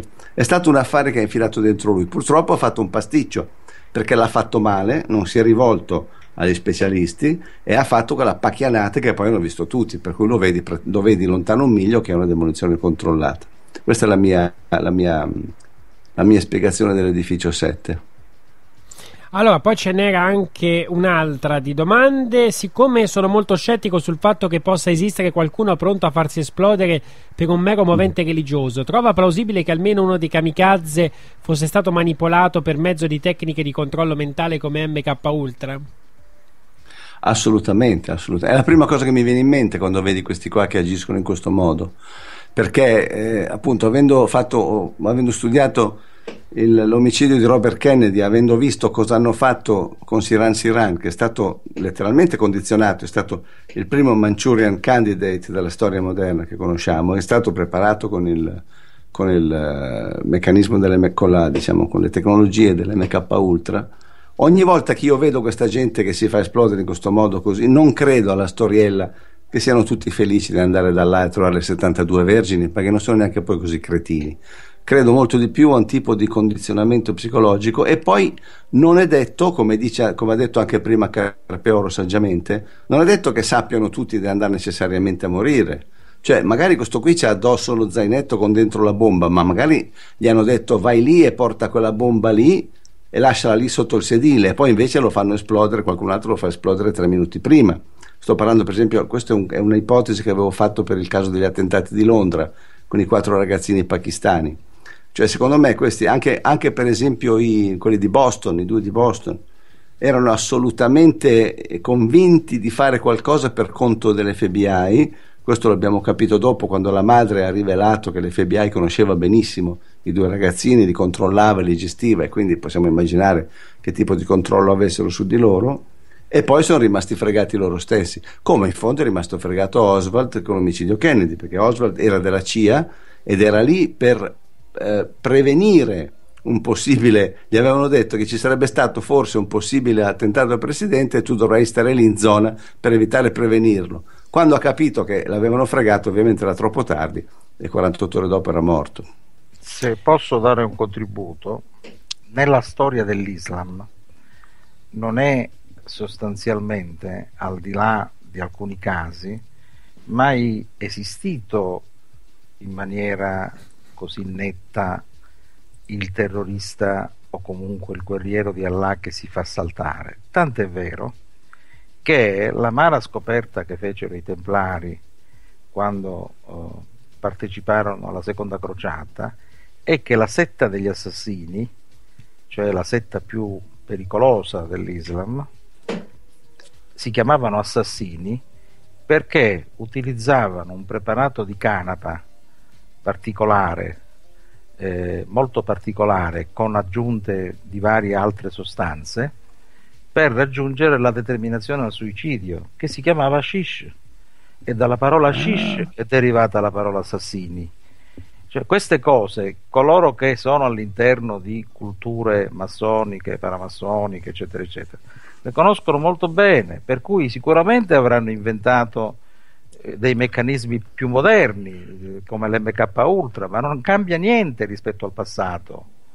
Non ci sono novità consistenti, perché uno si ammazzi in quella maniera lì, bisogna che non ci stia con la testa. Poi, se non ci sta con la testa certo. dalla nascita è un conto. Se invece dalla nascita con la testa ci stava, bisogna fare in modo che non ci stia più. Certo. Eh, volevo... Infatti, tornando, sì. to- scusa, tornando vai, vai. sempre a Siran Siran, alla storia del presunto assassino di Robert Kennedy, lui ha avuto una vita normalissima, era conosciuto come un ragazzo per bene, solito ragazzo della porta accanto, eccetera, eccetera, palestinese, però poi sono andati a vedere e nella sua storia hanno trovato che poco prima dell'attentato a Kennedy c'era un buco di tre settimane, non tre giorni, tre settimane, nei quali era sparito, non ha mai saputo dare spiegazioni di dove fosse stato e nessuno ha mai avuto notizia di lui in quelle tre settimane. Eh, c'è qualcuno che fa presente anche un, altro aspetto, ad esempio Mauro che ci scrive eh, dove sono i filmati delle videocamere di sorveglianza stradale, possibile che non ce ne fossero e si associa anche a, a, eh, Ada che dice perché non ci sono i video di cosa è successo dentro al Bataclan. Eh, io e Simone, che mm, eh, nostro caro amico, abbiamo analizzato ogni video e ce ne sono solo tre uno eh, i primi spari dentro al locale, due quello esterno, tre uno con immagini nere dove non si vede nulla. Dove sono i video delle telecamere del locale, i video di chi era lì col telefonino? Perché solo una foto interna del locale, quella dove si no, tutti i corpi insanguinati, distesi a terra? Sì, sì. Hanno censurato tutto? Se sì, perché? Forse i terroristi erano bianchi della scia e non medio orientali non vogli- e non vogliono che noi li vediamo? Questa è un po' una domanda, effettivamente. Nel 2015 non esistono per il momento eh, i video che ritragga l'azione terroristica. Oppure esistono Eh, e non sono stati diffusi. Che è il contrario Sì, di quello che, stati su- diffusi, che è la eh, cosa più sensata Che è il contrario cioè, di Charlie Hebdo, dove lì invece era talmente anche un po' goffa, no? quell'azione che abbiamo visto tutti. No, No, io non sono da- Charlie Hebdo era volutamente goffa. L'azione di Charlie Hebdo era volutamente goffa. E questo per un altro protocollo della CIA, per la quale quando i- i- il terrorismo si rivolge contro esponenti dell'informazione, le modalità cambiano. Un conto sono le modalità di un attacco terroristico a della, eh, alla- a della gente che è normale, civile, che è un po'. Altro protocollo è quello quando tu devi attaccare la sede di un giornale. E qual era la parte goffa, scusami, in- nell'attacco al giornale? Beh, c'erano numerose parti goffe perché innanzitutto la scelta dei personaggi. I personaggi erano scarsamente credibili, come infatti quell'attentato lì è, è stato sempre a cavallo tra il fanatismo e il terrorismo. È stato sempre difficile collegare quei personaggi a delle centrali operative, mentre collegare questo attentato a delle centrali operative è elementare. Già la motivazione di quell'attacco fornita è goffa, Vabbè, quella era ridicola. perché sì, avevano sì, fatto le certo. vignette su Allah. Cioè, Eh sì, eh, certo, ragazzi, perché tu hai detto a mia madre un giorno di andare via, allora sì, sì, quella era ridicola, chiaramente. capisci? sì. eh, No, allora ma quella scusa, la motivazione ufficiale. Scusami, caro, però, la motivazione ufficiale è sempre goffa comunque perché dall'11 settembre che ci raccontano che, che questi ci attaccano perché odiano il nostro modo Beh, di vivere e la eh, nostra felicità. attenzione, quindi- attenzione, la Francia aveva dichiarato un mese fa che sarebbe andata a bombardare l'ISIS. Eh, cioè, eh, Hollande aveva dichiarato in una conferenza stampa ufficiale che sarebbe andato a bombardare l'ISIS. Questa può essere una motivazione non credibile, una motivazione come vuoi, però non è goffa. Agli No, no, scusa, io mi riferivo, mi, riferivo alla tesi che dicono che di- in generale gli islamici a partire dall'11 settembre ci bombardano e ci, ci fanno gli attentati perché odiano il nostro modo di vivere, odiano le nostre libertà, i No, nostri no, valori. qui- ma qui non hanno Questo è quello che ci raccontano, non sto dicendo che è vero, questo Sì, è quello che ci ma- raccontano. Ma, Eh. no, ma in questo caso qui in realtà è stata costruita in maniera estremamente sofisticata perché hanno approfittato della conferenza stampa che ha fatto l'anno un mese fa. Qui il motivo è specifico, non è generico. Tant'è vero che c'è stata un'immediata diffusione di comunicati pseudo-ISIS che dicevano la Francia ci ha bombardato a noi e noi abbiamo bombardato lei. Beh, quindi stai dicendo che è, giusto, è, una, è una vera reazione da parte degli islamici No, questa? no, Ah. non sto dicendo questo. Sto dicendo che la costruzione della motivazione in questo caso è sofisticata e specifica. Quindi la dichiarazione di co- Hollande era intenzionalmente suicida, come dire, intenzionalmente Guarda, io, autolesionistica. guarda, io qui nella mente di Hollande, certo gli ha dato la scusa. Eh, allora è scemo, scusa, allora è scemo, una delle Ma due. non lo cioè, so allora- se è scemo o se è una cosa a cui non ha potuto dire no. Non Ah. scordiamoci che la Francia, la Francia, nelle ultime operazioni di sconvolgimento internazionale è sempre stata in prima fila. Quando nessuno aveva ancora eh, preso l'iniziativa di andare ad ammazzare Gheddafi, il primo che è andato chi è? Sarkozy. Oh, e quindi, ma quello non è un problema però di conservatori e progressisti francesi. E bisogna vedere nello scacchiere internazionale se ad Hollande è stata fatta, vi- visto che la Francia è in un momento economico molto particolare, visto che la Francia è molto ricattabile in questo momento, perché la Francia dovrebbe essere per la sua situazione economica messa fuori dall'Europa, molto più dell'Italia. Infatti. E allora, siccome è molto ricattabile, io non so eh, chi è che si è presentato da Hollande e gli ha detto fai tu le cose per primo. Ecco allora perché, ecco perché adesso hanno detto, ovviamente adesso che abbiamo il terrorismo dobbiamo combatterlo, sforeremo sicuramente il 3%. Guarda Non so combinazione. se- eh, hai visto che è stato veloce ad acchiappare l'opportunità per dire ragazzi a questo punto noi non Tutto possiamo più quadra. risparmiare. Tutto qua. Allora c'era una. Cesare che diceva allora anche la data di Francia-Germania era stata scelta ad hoc? La data della partita? Eh sì, no. Lo so. Ma non guarda, a volte, a volte eh, noi non dobbiamo esagerare in dietrologia. perché loro se non trovavano questa occasione, un'altra la trovavano. Cioè, non è questo il problema, non è che le fabbricano le occasioni, ce le hanno, possono scegliere, ce le scelgono la migliore, no? Scelgono la migliore possibile.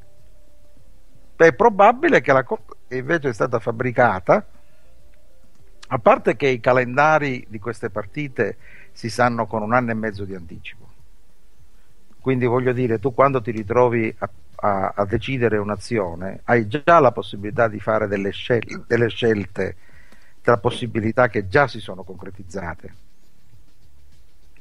Poi è anche probabile che a volte li fabbricano, ma non mi sembra così rilevante per spiegare questo evento, perché l'evento è così eh, nitido nell'applicazione dei protocolli, nel numero degli attacchi, ne, nelle modalità, eccetera, eccetera, che non, che non è che devi fare poi ulteriori salti mortali per capire da dove viene e come funziona. Ah, c'era un'altra. Sì, eh, volevi dire qualcosa, Massimo? No, sentivo. No, no, no, no. facevo un ragionamento, cioè se ho capito bene quello che dice Carpeoro, loro vogliono fare una certa operazione, poi guardano il calendario, loro diciamo il domenica c'era il Roland Garros, però domenica era il 15, venerdì c'è la partita, però il 13 scegliamo il 13 perché così eh, andiamo anche a firmare con la nostra data per quelli che capiscono, è questo che dici? Attento Massimo, sai che differenza di pubblico c'è tra il Roland Garros? No, ho fatto un esempio per dire guardi... Sì, sì, esatto.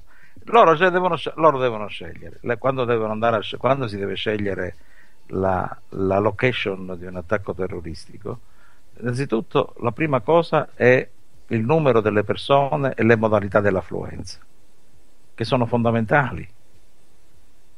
Sono fondamentali. Perché no, ho capito tu, questo. Ho capito. Non, cercavo di interpretare il tuo ragionamento. La domanda che è stata posta giustamente da qualcuno che dice: Ma allora la partita l'hanno messa lì apposta. Tu, se ho capito bene, la tua risposta è.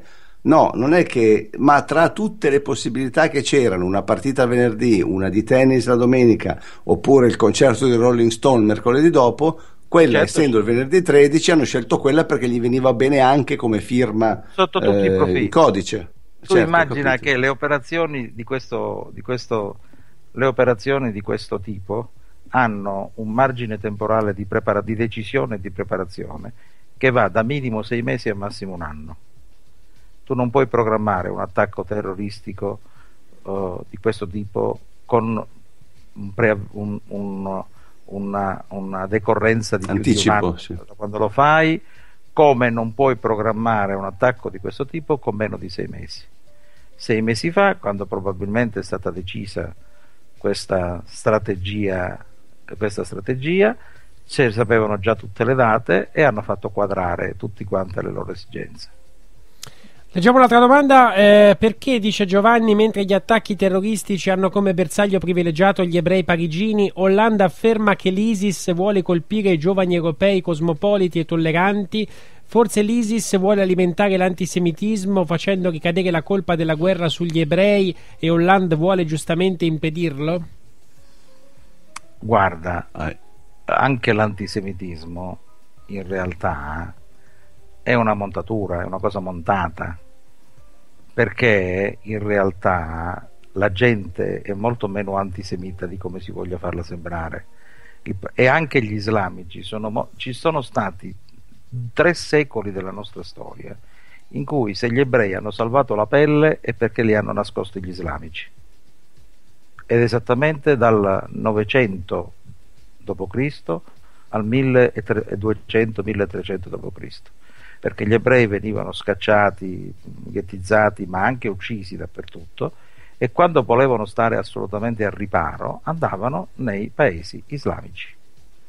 Perché una delle sure più importanti del Corano è che è vietato e che loro devono rispettare tutti coloro che hanno la religione che ha un libro sacro.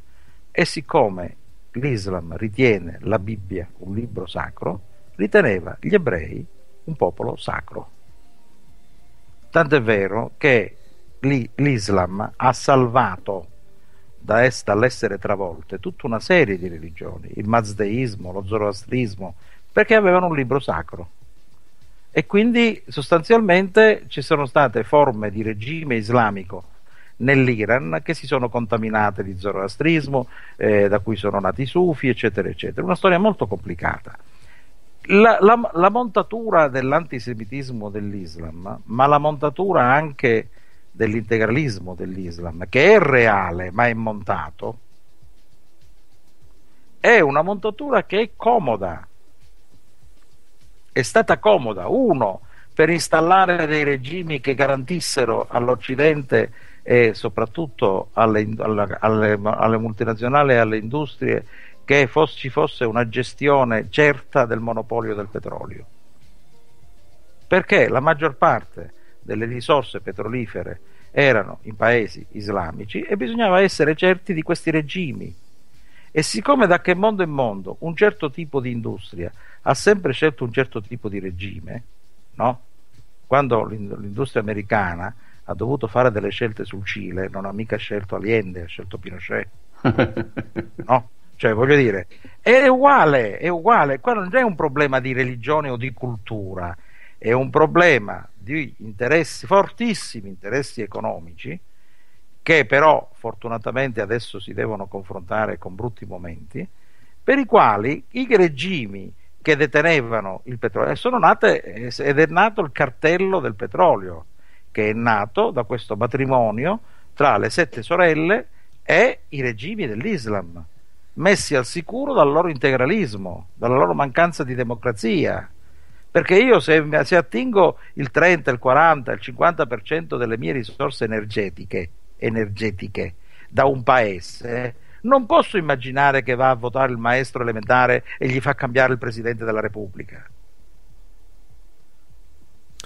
Allora, volevo eh, chiedere l'ultima cosa a Massimo, eh, una domanda che ti avevo fatto anche l'anno scorso eh, e che ti rifaccio adesso. Se secondo te le minacce ovviamente eh, che arrivano non si sa da chi, da, da quale sia poi il, il vero mittente, eh, anche nei confronti dell'Italia.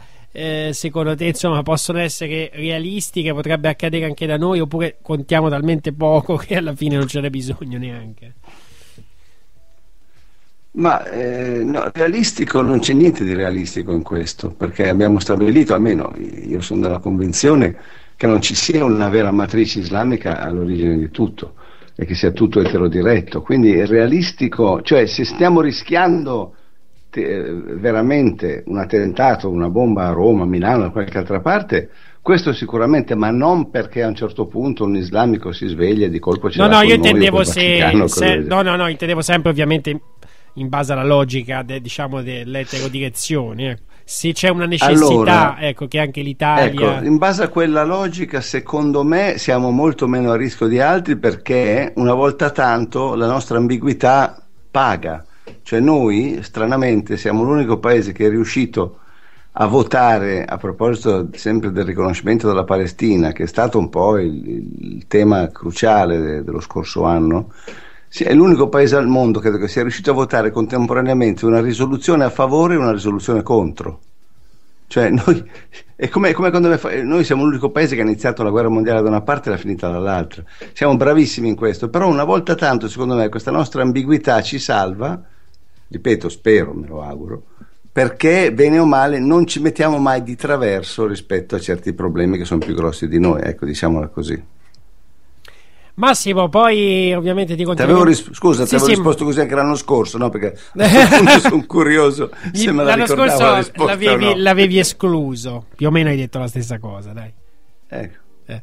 E poi magari ora stasera ovviamente era doveroso chiamarti qua, visto insomma quello che è accaduto, però noi poi ci piacerà fare la solita chiacchierata, quella un pochino più, eh, come dire, a raggio spettro, quella che facciamo poi un paio di volte tutti gli anni.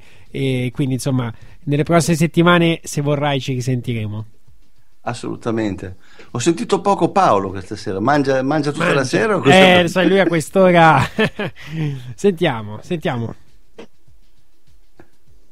Oh. Allora, spiritosetto, mi hai sentito poco perché perché parlavo sempre per... io dici. no perché cioè, io ci sono tutte le volte quindi chiaramente è giusto lasciare spazio agli ospiti peraltro eh, sia Gianfranco che te ne sapete più di me perché eh, studiate queste cose più di me quindi eh, anzi, diciamo, tu le studi, eh, Gianfranco le sa perché è stato inserito in certi giochi per tanti anni della sua vita e quindi insomma riesce a decrittare t- tante cose al volo perché eh, è come se mh, pa- certe, certi eventi parlassero un linguaggio che lui conosce molto bene, io devo fare molta fatica invece a, a interpretarlo, insomma. quindi no, va bene così. Insomma. Allora, grazie, grazie a Massimo Mazzucco e a prestissimo. Grazie a tutti, un saluto. Ciao. Ciao Massimo. Ciao ciao. Bene, tra poco eh, sarà con noi eh, Gioele Magaldi e, e non solo, eh, ci sarà anche eh, la scheda del maestro che eh, vorrò fare ascoltare anche proprio allo stesso Gioele, visto che l'aveva anche intervistato eh, tempo fa. Quindi, insomma, la nostra notte, il nostro speciale Francia e tutto quello che è annesso e connesso, ovviamente prosegue. Quindi, tra pochissimo andiamo avanti con Magaldi. As humans, we're naturally driven by the search for better. But when it comes to hiring, the best way to search for a candidate isn't to search at all. Don't search, match with Indeed. When I was looking to hire someone, it was so slow and overwhelming. I wish I had used Indeed. If you need to hire, you need Indeed. Indeed is your matching and hiring platform with over 350 million global monthly visitors, according to Indeed data, and a matching engine that helps you find quality candidates fast. Ditch the busy work. Use Indeed for scheduling, screening, and messaging so you can connect with candidates faster. And Indeed doesn't just help you hire faster. 93% of employers agree Indeed delivers the highest quality matches compared to other job sites, according to a recent Indeed survey. And listeners of this show will get a $75 sponsored job credit to get your jobs more visibility at Indeed.com slash podcast. That's Indeed.com slash podcast. Terms and conditions apply. Hey guys, it is Ryan. I'm not sure if you know this about me, but I'm a bit of a fun fanatic when I can. I like to work, but I like fun too. It's a thing. And now the truth is out there. I can tell you about my favorite place to have fun Chumba Casino. They have hundreds of social casino style games to choose from, with new games released each week. You can play for free anytime, anywhere. And each day brings a new chance to collect daily bonuses. So join me in the fun. Sign up now at chumbacasino.com. No purchase necessary. Group. Void were prohibited by law. See terms and conditions. 18 plus. Magaldi.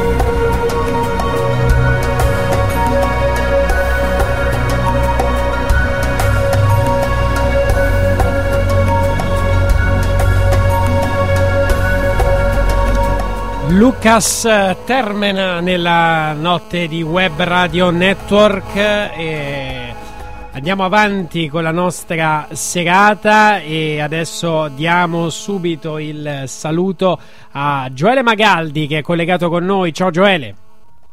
Ciao Fabio, buonasera a tutti. Ben trovato, ben trovato. E allora c'è anche ovviamente Paolo e Gianfranco che ti sentono. E li saluto entrambi con grande affetto. Vediamo se loro sono rimasti Ciao, con noi. Eccolo. Ciao Gioele. Ciao. Ciao.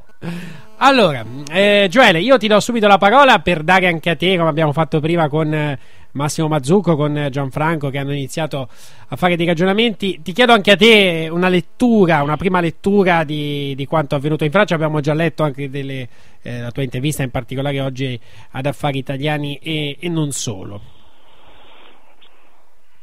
Sì, premetto che io sono stasera sono molto stanco, pur essendo un anarchico col tempo, e quindi, eh, però stasera mi trovate come dire, al 10%. Io voglio, voglio dire, però cercherò di, di così, di rendere comunque onore ad una trasmissione eh, sempre molto, molto utile e preziosa come questa, insomma, che cerca di fare luce dove si muovono molte opacità. Eh, poi mi fa piacere molto di trovarmi con, eh, così, con persone che stimo e, e non sempre è, è così facile. Eh, io ho offerto, devo dire anche con, eh, credo con l'amarezza che, che, che tanti di noi provano sinceramente no? nell'osservare eh, il succedersi degli eventi, ho, mi sono credo limitato per, per un certo verso a ricordare delle previsioni fatte molto tempo prima, insomma le previsioni vanno fatte prima e non dopo, cioè eh, dopo è facile così concionare, eh, eh, piangersi addosso, battersi il petto, eh, tutto quello che sta accadendo, che è accaduto il 7 gennaio scorso con l'attentato alla rivista Charlie Hebdo, quello che è accaduto in questo eh, venerdì 13 novembre eh, di nuovo a Parigi eh, e poi anche le, le- le impudenti eh, prese di posizione di alcuni in Italia e non solo a proposito di una sorta di Patriot Act italiano o europeo, insomma di l'idea di sacrificare eh, la libertà in nome di una maggiore presunta sicurezza da parte poi appunto di soggetti che semmai dovrebbero essere in grado di prevenire quello che accade, non di invocare misure emergenziali e liberticide dopo. Insomma, io sono molto disgustato e sono anche disgustato dal fatto che eh, oggi è uscita appunto per esempio la mia intervista su affari italiani ma non mi pare, sono fiducioso, ma non mi pare che finora altri organi mainstream abbiano rilanciato le pur legittime questioni che io ponevo. Affari italiani possiamo considerarlo parte del mainstream, nel senso che comunque è, è forse il più gettonato e seguito, la più gettonata e seguita testata online, spesso rilanciata anche da, da giornali come Libero, Il Giornale e altri, eh, sicuramente consultata da tutti eh, i, maggiori, le maggiori testate della carta stampata, eh, da, da- da tv, radio, eccetera. Vediamo domani che cosa succede, ma ho come l'impressione che il tipo di analisi che pure insomma, avevo fissato eh, in modo molto chiaro nel mio libro, eh, insomma, mi pare che i media siano refrattari, cioè eh, vogliamo porci il problema del chi, eh, chi eh, vi sia a monte di quello che accade e, e- e ribadisco quello che ho scritto, quello che ho detto in questa intervista. Ma vi sembra possibile che eh, dei terroristi si muovano indisturbati eh, nelle vicinanze di uno stadio dove c'è il Presidente della Repubblica francese o che si muovano indisturbati presso un, un locale che è stato già attenzionato da possibili attentati. Vi erano delle informative precise anche dei servizi segreti di altri paesi eh, ai servizi di sicurezza e di intelligence francesi. È possibile insomma che accada tutto questo impunemente? Io credo di no, cioè chiunque conosca come possono funzionare i servizi eh, di intelligence eh, de, de, di un determinato paese importante come la Francia e, e risponderà di no, che queste cose accadono in Francia come altrove solo se si aprono delle falle. Mm? E allora, insomma, smettiamola con, questa, con questo teatrino, con questo, eh, questa miserabile commedia tragica, no? forse è venuto il momento di essere un po' più indignati, non solo per quello che accade, ma anche per come viene raccontato. Che cos'è l'ISIS secondo te? Ma io l'ho spiegato insomma in modo molto chiaro e netto nelle pagine del primo volume di Massoni. L'ISIS è una creatura di una superloggia, è un, una superloggia precisa che si chiama Torpentalfa, eh, è una costruzione dove il simbolismo anche del nome ha molta importanza, ma come del resto il simbolismo è, eh, caratterizza questa, questa, giornata terribile eh, perché eh, venerdì 13 è una data famigerata, il, appunto il 13 ottobre del 1307 in Francia il re Filippo il Bello eh, disponeva l'ordine di arresto per i Templari. Questa data entra a far parte dell'immaginario collettivo nei secoli, de, dell'immaginario collettivo degli esoteristi, dei massoni, ma anche, vorrei dire così, della, della collettività profana, tanto che c'è una tradizione filmografica su, su, su questo.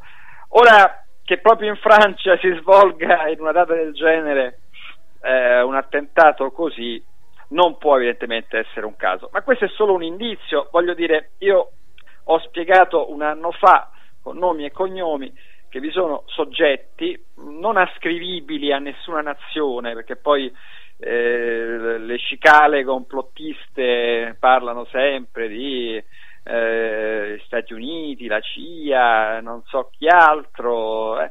No, qui abbiamo a che fare evidentemente con reti sovranazionali, eh, da me definite in modo chiaro, di, eh, cir- parlo di circuiti.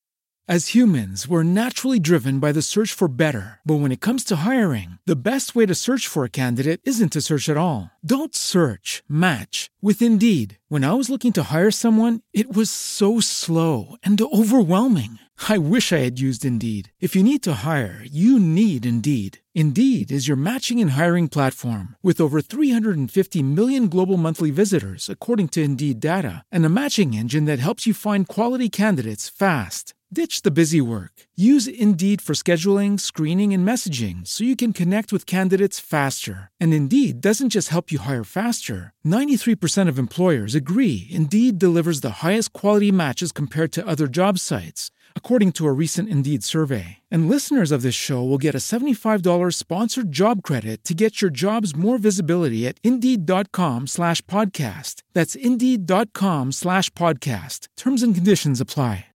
With the Lucky Land slots, you can get lucky just about anywhere. This is your captain speaking. Uh, we've got clear runway and the weather's fine, but we're just going to circle up here a while and uh, get lucky. No, no, nothing like that. It's just these cash prizes add up quick. So I suggest you sit back, keep your tray table upright, and start getting lucky. Play for free at LuckyLandSlots.com. Are you feeling lucky? No purchase necessary. Void where prohibited by law. 18 plus terms and conditions apply. See website for details.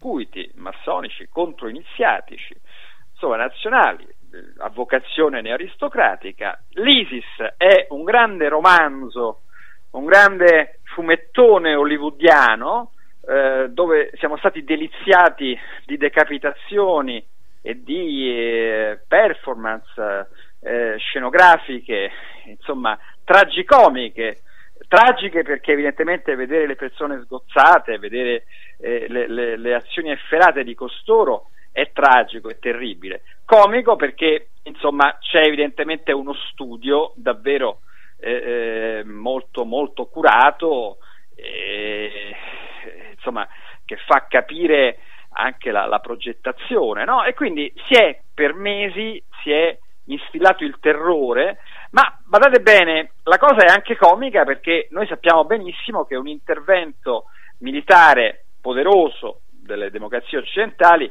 in pochi giorni raderebbe al suolo le milizie dell'ISIS e potrebbe, come dire, riportare la normalità, quantomeno nel controllo del territorio, eh, nel luogo dove oggi governa il califfato. Quello che io ho messo naturalmente in luce nell'intervista che ho rilasciato oggi, ma forse anche in altre occasioni, è che a mio parere occorre uscire dall'alternativa tra il non fare nulla in nome di un pacifismo eh, di una non belligeranza a tutti i costi, eh, pronunciata non si sa bene perché, e l'idea di andare a fare l'intervento militare pur che sia. Noi abbiamo bisogno, per il Medio Oriente in generale e per quei territori oggi governati da questi mascalzoni eh, dell'ISIS, eh, ovviamente eterodiretti da manine che stanno al calduccio altrove, abbiamo bisogno di un progetto eh, che dopo l'intervento militare crei infrastrutture materiali e immateriali per eh, dare a quelle popolazioni martoriate possibilità economiche e appunto vera, eh, eh, diciamo, un vero orizzonte democratico, laico, liberale, parlamentarizzato, infrastrutture sociali e culturali e pedagogiche, cioè oggi pur nel suo modo come al solito molto modesto e molto eh, così etereo, il Presidente del Consiglio Renzi ha detto una cosa anche giusta alla fine, cioè che c'è un problema anche educativo, cioè lui l'ha detto in sua così, un suo riscontro banale alla questione che non tiene conto di mille fattori, che, che... ma insomma ha posto il problema, noi eh, eh, non possiamo pensare di eh, eh, vincere una battaglia che è anche di eh, cultura e, e, di civiltà eh, senza immaginare infrastrutture educative.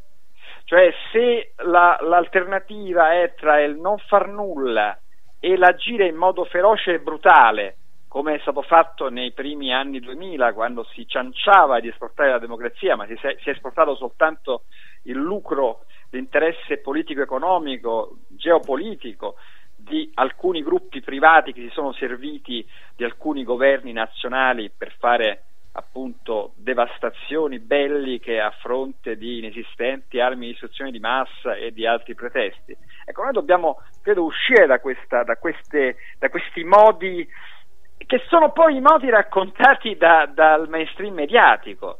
Cioè, io ho, ho sentito in queste ore eh, la caccia all'artificiere, eh, la caccia all'amico, al cugino, al, al, fiancheggiatore di quello, cioè si cerca la, la, i fiancheggiatori della manovalanza e non si pone il problema politico di chi agita e perché e nessuno ancora ha risposto su come sia possibile, lo dicevo prima, che eh, vi siano delle falle così grosse senza una connivenza, delle falle nella sicurezza senza una connivenza dei servizi di intelligence. Allora, come al solito, o noi andiamo alle cause vere dei fenomeni e poi proponiamo soluzioni lungimiranti. Quando io parlo di costruire la democrazia liberale e laica in quei paesi, esprime un concetto diverso da quello di esportare la democrazia in modo muscolare e anche, se vogliamo, eh, un po' etnocentrico. Cioè, qui si tratta di coinvolgere le popolazioni eh, che sono spesso popolazioni martoriate dalle proprie oligarchie locali, no? si tratta di eh, innestare un processo per cui eh, si possa essere eh, eh, ci possa essere riconoscenza, cioè è come in fondo la situazione, la situazione europea, no? dove c'è un massacro sociale e economico in corso, beh, rende evidentemente il popolo sfiduciato verso i propri governanti. Così l'esperienza dell'amministrazione occidentale di alcuni territori dopo le guerre del, del, de, degli anni passati in Medio Oriente è un'esperienza di grande discredito. Gli Stati Uniti, che eh, hanno avuto meritatamente insomma, grande, un grande credito internazionale nel, nel secondo dopoguerra, beh, hanno dilapidato questa, questa, eh, questo credito con le scellerate guerre eh, di Bush Company, eh, eh, guerre che però a leggere il mio libro hanno una matrice precisa. Allora, insomma, tutto il, questo lungo discorso che ho fatto eh, sin qui è per dire che noi dobbiamo eh, probabilmente cambiare il modo di leggere l'attualità e, e, iniziare anche un po' a riscrivere la storia di questi anni. Io ho iniziato questa, questa, questo tentativo di offrire nuove lenti interpretative con il libro Massoni, ma proseguirò con, con, con altri libri, proseguiremo noi del movimento Roosevelt non soltanto a offrire chiavi di lettura, ma anche delle eh, prese di posizioni politiche. Io trovo molto grave, noi oggi l'abbiamo detto, eh, eh, sia come Grande Oriente Democratico, sia come Movimento Roosevelt, abbiamo chiesto le dimissioni immediate di Franco Roberti, eh, eh, attuale procuratore nazionale antimafia e antiterrorismo, il quale ha avuto l'impudenza di eh, eh immaginare appunto una diminuzione eh, contrazione della libertà in nome della sicurezza. E abbiamo, io ho citato nella mia intervista quello che diceva il massone progressista Benjamin Franklin, uno dei padri fondatori degli Stati Uniti d'America, la prima democrazia eh, costituzionale al mondo, e cioè che appunto chi rinuncia alla libertà per briciole presunte di sicurezza non merita né la libertà nella sicurezza. Questo è il punto. Il Patriot Act è stato negli Stati Uniti una, uh, una profonda, eh, come dire, una profonda violazione dei principi costituzionali grandiosi che hanno dato origine agli Stati Uniti e una violazione di quei landmarks di libertà e democrazia di cui giustamente l'Occidente può andare fiero. Eh, eh, pensare invece che di eliminare del tutto le norme del Patriot Act ancora in, eh, in funzione degli Stati Uniti, addirittura di eh, portarlo in Europa sfruttando diciamo, eh, così la, la, la, l'emotività generale, lo trovo veramente disdicevole. E quindi credo che eh, ehm, l'attuale procuratore nazionale antimafia e antiterrorismo se eh, non ha chiari i principi dello Stato di diritto e della democrazia liberale, eh, eh, debba assolutamente dimettersi perché non è da questo tipo di personaggi che noi possiamo essere garantiti né nella nostra sicurezza né nella nostra libertà. Joel, abbiamo un po' di domande. Intanto eh, un ascoltatore ci chiede che cosa volevi dire sempre in questa intervista a Fari Italiani, che tra parentesi ho visto poi i commenti delle persone comuni, ci sono tre commenti in fondo, insomma, che purtroppo sono lo specchio anche della società, no? di fronte a un'intervista così articolata che insomma dice delle cose assolutamente eh, profonde, dà una lettura eh, così eh, appunto particolare e poi insomma tutto è liquidato con eh, vabbè, frasi che lasciano il tempo che trova. Ma volevo, volevo chiederti questo ascoltatore eh, cosa volevi dire quando hai parlato di un segnale preciso di natura inframassonica per la strage di venerdì scorso? Perché tu dici no spiegherò in seguito di che segnale si tratta e perché a lume delle notizie riservate che mi sono pervenute sia stato scelto ugualmente l'autunno per questo attentato ma non il mese di ottobre bensì quello di novembre Ecco, io se stamane ho detto questo, eh, eh, mi duole dirlo, ma lo ripeto anche stasera, questo tipo di analisi richiede il tempo e lo spazio eh, evidentemente di una narrazione più, più lunga e, articolata. Io nel libro Massoni ho spiegato eh, in modo rigoroso perché, anche perché eh, si chiama ISIS questo questo diciamo così reticolato di eh, forze poi tradotte in un sedicente stato, califfato. E spiegare esattamente la natura della, la, la, il perché della simbologia scelta, il perché della temporalità richiede, credo, insomma, uno spazio e un tempo che non è quello uh, di stasera. Ma per la, per per la ragione che, come dire, la parola scritta e sedimentata eh, su questi temi è più efficace e dopo conviene parlarne. Quindi io ribadisco quello che se no l'avrei detto, l'avrei detto oggi nell'intervista.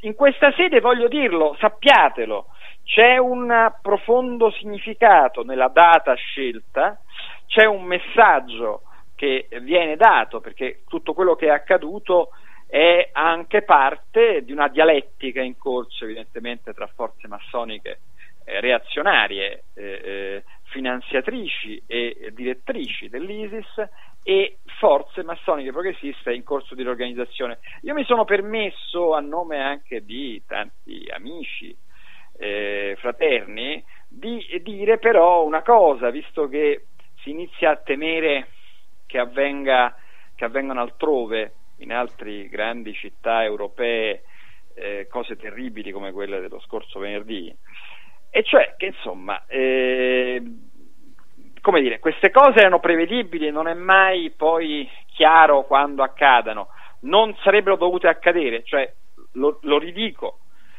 in condizioni normali di efficienza dei servizi di intelligence era impossibile che quattro straccioni riuscissero a fare quello che hanno fatto, perché la manovalanza, certo sono persone più o meno addestrate, ma poi no, no, dire, non, non, possono competere a livello di coloro che dovrebbero controllarli, quindi qualcuno gli ha consentito di farlo.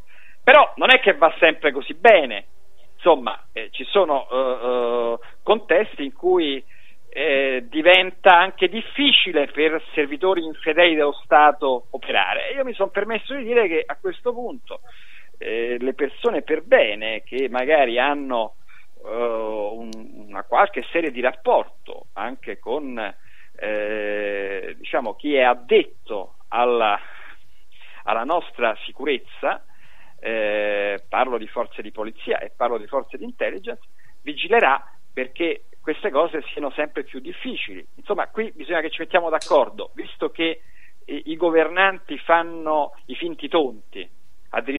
As humans, we're naturally driven by the search for better. But when it comes to hiring, the best way to search for a candidate isn't to search at all. Don't search, match with Indeed. When I was looking to hire someone, it was so slow and overwhelming. I wish I had used Indeed. If you need to hire, you need Indeed. Indeed is your matching and hiring platform with over 350 million global monthly visitors, according to Indeed data, and a matching engine that helps you find quality candidates fast. Ditch the busy work. Use Indeed for scheduling, screening, and messaging so you can connect with candidates faster. And Indeed doesn't just help you hire faster. 93% of employers agree Indeed delivers the highest quality matches compared to other job sites according to a recent Indeed survey. And listeners of this show will get a $75 sponsored job credit to get your jobs more visibility at Indeed.com slash podcast. That's Indeed.com slash podcast. Terms and conditions apply.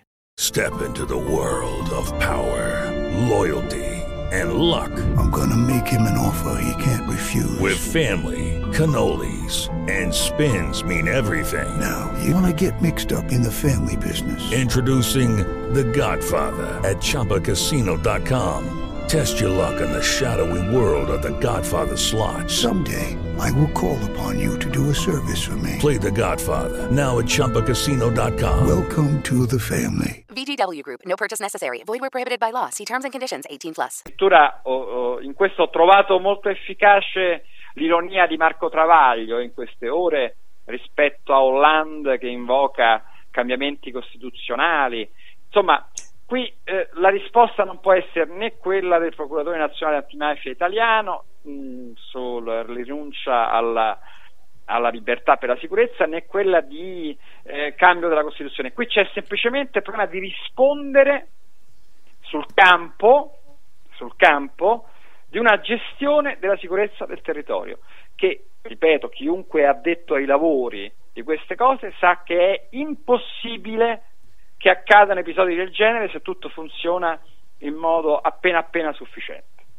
Queste cose vanno dette, vanno veicolate, vanno spiegate, altrimenti noi pensiamo che siamo tutti esposti, che tutto è per così dire così, un problema del caso che non sappiamo cosa succede. No, se qualcosa succede è perché qualcuno non ha vigilato, non ha fatto il suo dovere. E, ovviamente questo volontariamente. E appunto, quindi il mio è un atto d'accusa chiaro, netto. Adesso, naturalmente, poi sarà mia cura. Io sono abituato a fare nomi e cognomi, quindi aspetto di sentire anche un po' di amici che sono, che sono più addentro alle cose francesi e parigine. Dopodiché sarà mia cura, eh, lo dico, lo annuncio qui, eh, fare nomi e cognomi dei eh, eh possibili responsabili, diciamo, interni, cioè di coloro che non hanno vigilato sulla uh, sicurezza che doveva esserci nella città di Parigi in quel contesto. La cosa che mh, mm, volevo capire è mm, questo califfato, comunque mm, voglio dire, eh, ci sono, e lo accennava anche prima Carpero, cioè qualcuno comunque viene fatto credere, ad esempio, che, che so, se veramente è un kamikaze eh, di dare la vita per un ideale che a lui deve sembrare credibile, ma che ovviamente non è l'ideale di chi lo manovra. Eh, cioè, ti chiedo se eh, c'è davvero come ci viene eh, in qualche modo veicolato una parte di Islam eh, o che eh, diciamo eh, fa veramente ecco, di una guerra di questo tipo la finalità della sua vita o, o, secondo te non esiste proprio? No, no, ma questo è un vecchio sistema, cioè del... esistono evidentemente coloro che elaborano delle strategie e che hanno una visione cinica no? e distaccata delle pedine da utilizzare, si muovono su una scacchiera con distacco. Poi, come al solito, ci sono quelli che vengono indottrinati seriamente, cioè ci sono persone che vengono indottrinate e sono disposte a farsi saltare in aria perché eh, il lavoro di, di lavaggio del cervello, di manipolazione, di indottrinamento fa presa su determinati menti, no? E quindi c'è questa manodopera. Spesso non è detto che nemmeno che sia manodopera poco qualificata, possono essere anche persone che hanno una loro eh, cifra socioculturale, ma che sono utilizzate per una debolezza eh, dire, di carattere, di fondo, per queste cose. Poi ci sono una serie di complicità, è un po' insomma come la complicità dei media nel non andare a cercare le risposte giuste. C'è chi lo fa in malafede, no? C'è chi si censura, c'è chi censura o si autocensura nel non trattare di, in, in, un certo modo la, la, la ricostruzione di certi eventi e lo fa in buona fede, lo fa perché ha paura di mettersi contro magari l'editore o contro il direttore o contro il caporedattore o contro una certa linea conformistica e c'è chi invece è pienamente consapevole. Insomma, c'è una gerarchia di livelli di consapevolezze e c'è anche una gerarchia di livelli di codardia. Eh, purtroppo l'anticonformismo, il coraggio, la, la, la, l'idea anche la deontologia professionale, tanto ripeto, nei servizi di intelligence e di sicurezza quanto nel campo fondamentale dei media e spesso i due livelli si intrecciano, ecco, non è moneta così diffusa, ma è normale, insomma, eh, purtroppo, eh, eh, insomma, come sempre in tutte le cose eh, la qualità eh, è sempre minore della quantità eh, in proporzione. io spero solo una cosa, che ehm, si crei sempre di più, anche al di là della narrazione ufficiale sui fatti, che è una narrazione stucchevole e, e, e sempre più eh, incredibile nella sua, nella sua voluta ingenuità, ecco, si crei una rete orizzontale di passaparola tra le persone, di indignazione, di desiderio di vedere oltre i veli, che alla fine diventi così potente da travolgere no? e imporsi anche ai manichini che eh, appunto ci in, eh, eh, riempiono i telegiornali raccontandoci del fatto che la polizia è sulle tracce del cugino dell'attentatore che stava in Belgio dove hanno trovato l'artificiere, l'appartamento, la cosa, insomma una narrazione da soppopera, no? dove il tentativo non è quello di andare in termini verticali no? a capire eh, perché e chi sta facendo cosa, sta immaginando cosa, quali effetti vuole, vuole eh, conseguire, ma tutto si riduce a cercare insomma, una rete di poveri disgraziati i quali sono stati poi gli esecutori fondamentalmente. Ho sentito addirittura parlare qualche giornalista del, del so, dell'artificiere come della mente del, del, del, dell'attentato. Insomma, siamo a, a, veramente al, al, ridicolo. Ma questo però, questo ridicolo eh, eh, stranamente non suscita l'indignazione delle migliori penne nostrane né di, di, di, tanti editorialisti di solito così pensosi, no? Eh, e, e, questo insomma fa, questo fa riflettere. Io sono eh, francamente eh, non sorpreso perché quest, queste modalità insomma le conosco, le conosco bene, ma è la loro pervasività, cioè c'è una direi una, una diffusione di conformismo e di banalizzazione di tutto ciò che accade che è davvero sempre insomma fonte di meraviglia. Allora, domanda che poi possiamo estendere ovviamente anche a Gianfranco e Paolo, chi si contrappone se c'è a questi folli che progettano attentati e guerre per portare avanti agende di potere da 14 anni sembra che abbiano carta bianca. C'è qualcuno che ha modo di contrastarli con un deterrente efficace senza ricorrere alla guerra totale? Non so se Gianfranco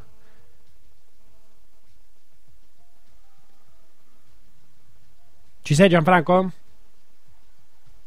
Aspetta, aspetta, aspetta, che forse. Sì, io ti io, sento forse. Allora, io ecco. nella guerra totale non ci credo proprio. Non ci credo per niente. Io non lo sento, però. Sì, lo senti adesso? Prova, Gianfranco? Dico, io nella guerra totale non ci credo proprio. Nel senso che qui non è un problema di guerra totale, è un problema di stabilire, ristabilire le modalità per una civiltà e una cultura che progetti il progresso, che progetti eh, nuovamente la, eh, l'andare avanti di tutti noi in una maniera diversa. Eh, qua il problema è che sono in ballo solo e soltanto degli interessi, un certo predominio di determinate cerchie che se lo vogliono garantire a tutti i costi e costi quel che costi. Però eh, nella guerra totale non ci credo, tant'è vero che in fin dei conti poi dopo quando eh, chi eh, governa questi eventi ritiene di aver messo i puntini sulle i, magari si ferma, fa delle altre valutazioni, fa delle altre cose proprio perché non, l'interesse non è la guerra totale, gli interessi sono altri, ci sono degli interessi da tutelare, da rafforzare, da far vedere che sono molto stabili e molto, molto intoccabili e in base a questi interessi con i tempi, i modi eh, dovuti vengono progettate queste cose. Allora, eh, non so se Paolo vuole aggiungere qualcosa. Paolo? Ma eh, a me interessa molto adesso la risposta di Gioele, in realtà, questa, mh, eh, più, più, che la mia. Io ho una visione mh, forse un po' pessimistica, per cui non non si può, mh, non ci si può contrapporre purtroppo a certi giochi di potere, l'unica contrapposizione è individuale, sta nel non cadere nel, in questi giochi e nel cercare di centrare, posso dire un termine un po' sintetico, se stessi e eh, centrarlo, eh, centrare se stessi indipendentemente da tutto ciò che avviene all'esterno, perché finché la, la, soluzione si cercherà all'esterno, purtroppo credo che non se ne esca. Però um, lascio la parola a Gioele perché appunto voglio sentire che cosa dice. Sì. No, io voglio, voglio, essere chiaro, cioè, eh, eh, e, mi ripeterò socraticamente, eh, ci sono due livelli importanti da tenere presenti. Un livello è quello costante e eh, tenace, nonostante quel, quel muro quella censura, quella mistificazione, quella manipolazione quotidiana che prima denunciavo ad opera dei media mainstream, salvo qualche piccola eccezione ogni tanto, e quindi bisogna tenere duro nell'offrire una narrazione invece eh, meno banalizzante, più sagace, più eh, eh, profonda. E questo è un dato. Poi occorre, è inutile che ci giriamo attorno, occorre una risposta politica, cioè nel momento in cui a governarci non fossero più eh, eh, dei personaggi asserviti o asservibili a chi ha il pallino eh, di, eh, e la possibilità di produrre questi eventi, beh, vi sarebbe l'inizio di una riscossa, no?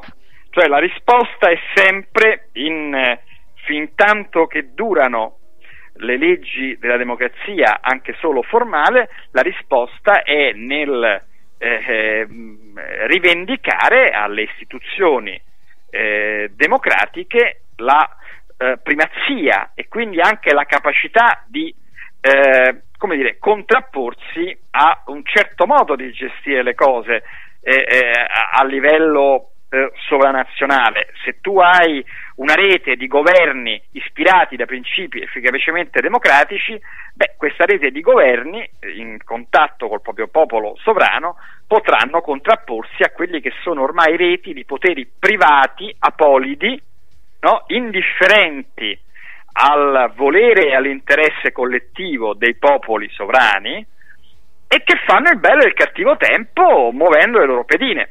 Allora questo vuol dire che non si può, io capisco il pessimismo della ragione di Paolo, ma bisogna pure appunto rimboccarsi le maniche e eh, mettersi in un lungo cammino per il deserto no? dove eh, piano piano si possa andare a bussare casa per casa, coscienza per coscienza, sapendo di partire svantaggiati, sapendo di dover fare eh, eh un lavoro faticosissimo, ma si possa, come dire, puntare al consenso democratico per contrapporsi a questo. Questo è uno dei lavori. Poi c'è un lavoro di cui ho parlato, ma anche quello è un lavoro che non è che si costruisce in un giorno. Cioè, se si ha a mente la narrazione del primo volume di Massoni, è evidente che da eh, 50 anni, da, da, da, da, 50 anni circa, da mezzo secolo circa, c'è stata una eh, ascesa di gruppi massonici neoaristocratici, i quali si sono insediati e a livello di pensiero economico e a livello anche di eh, dire, controllo mediatico e a livello di molte altre leve si sono insediati eh, eh, negli, negli, scranni più elevati del potere globale. Eh, la massoneria progressista, la quale aveva avuto fino un, appunto agli anni 60 invece una sua egemonia storica, è eh, addormito, addormito, si è addormentata, si è distratta, è stata subalterna. Adesso, eh, come dire, si, si, stanno risvegliando delle coscienze, delle forze, ci vorrà tempo, non...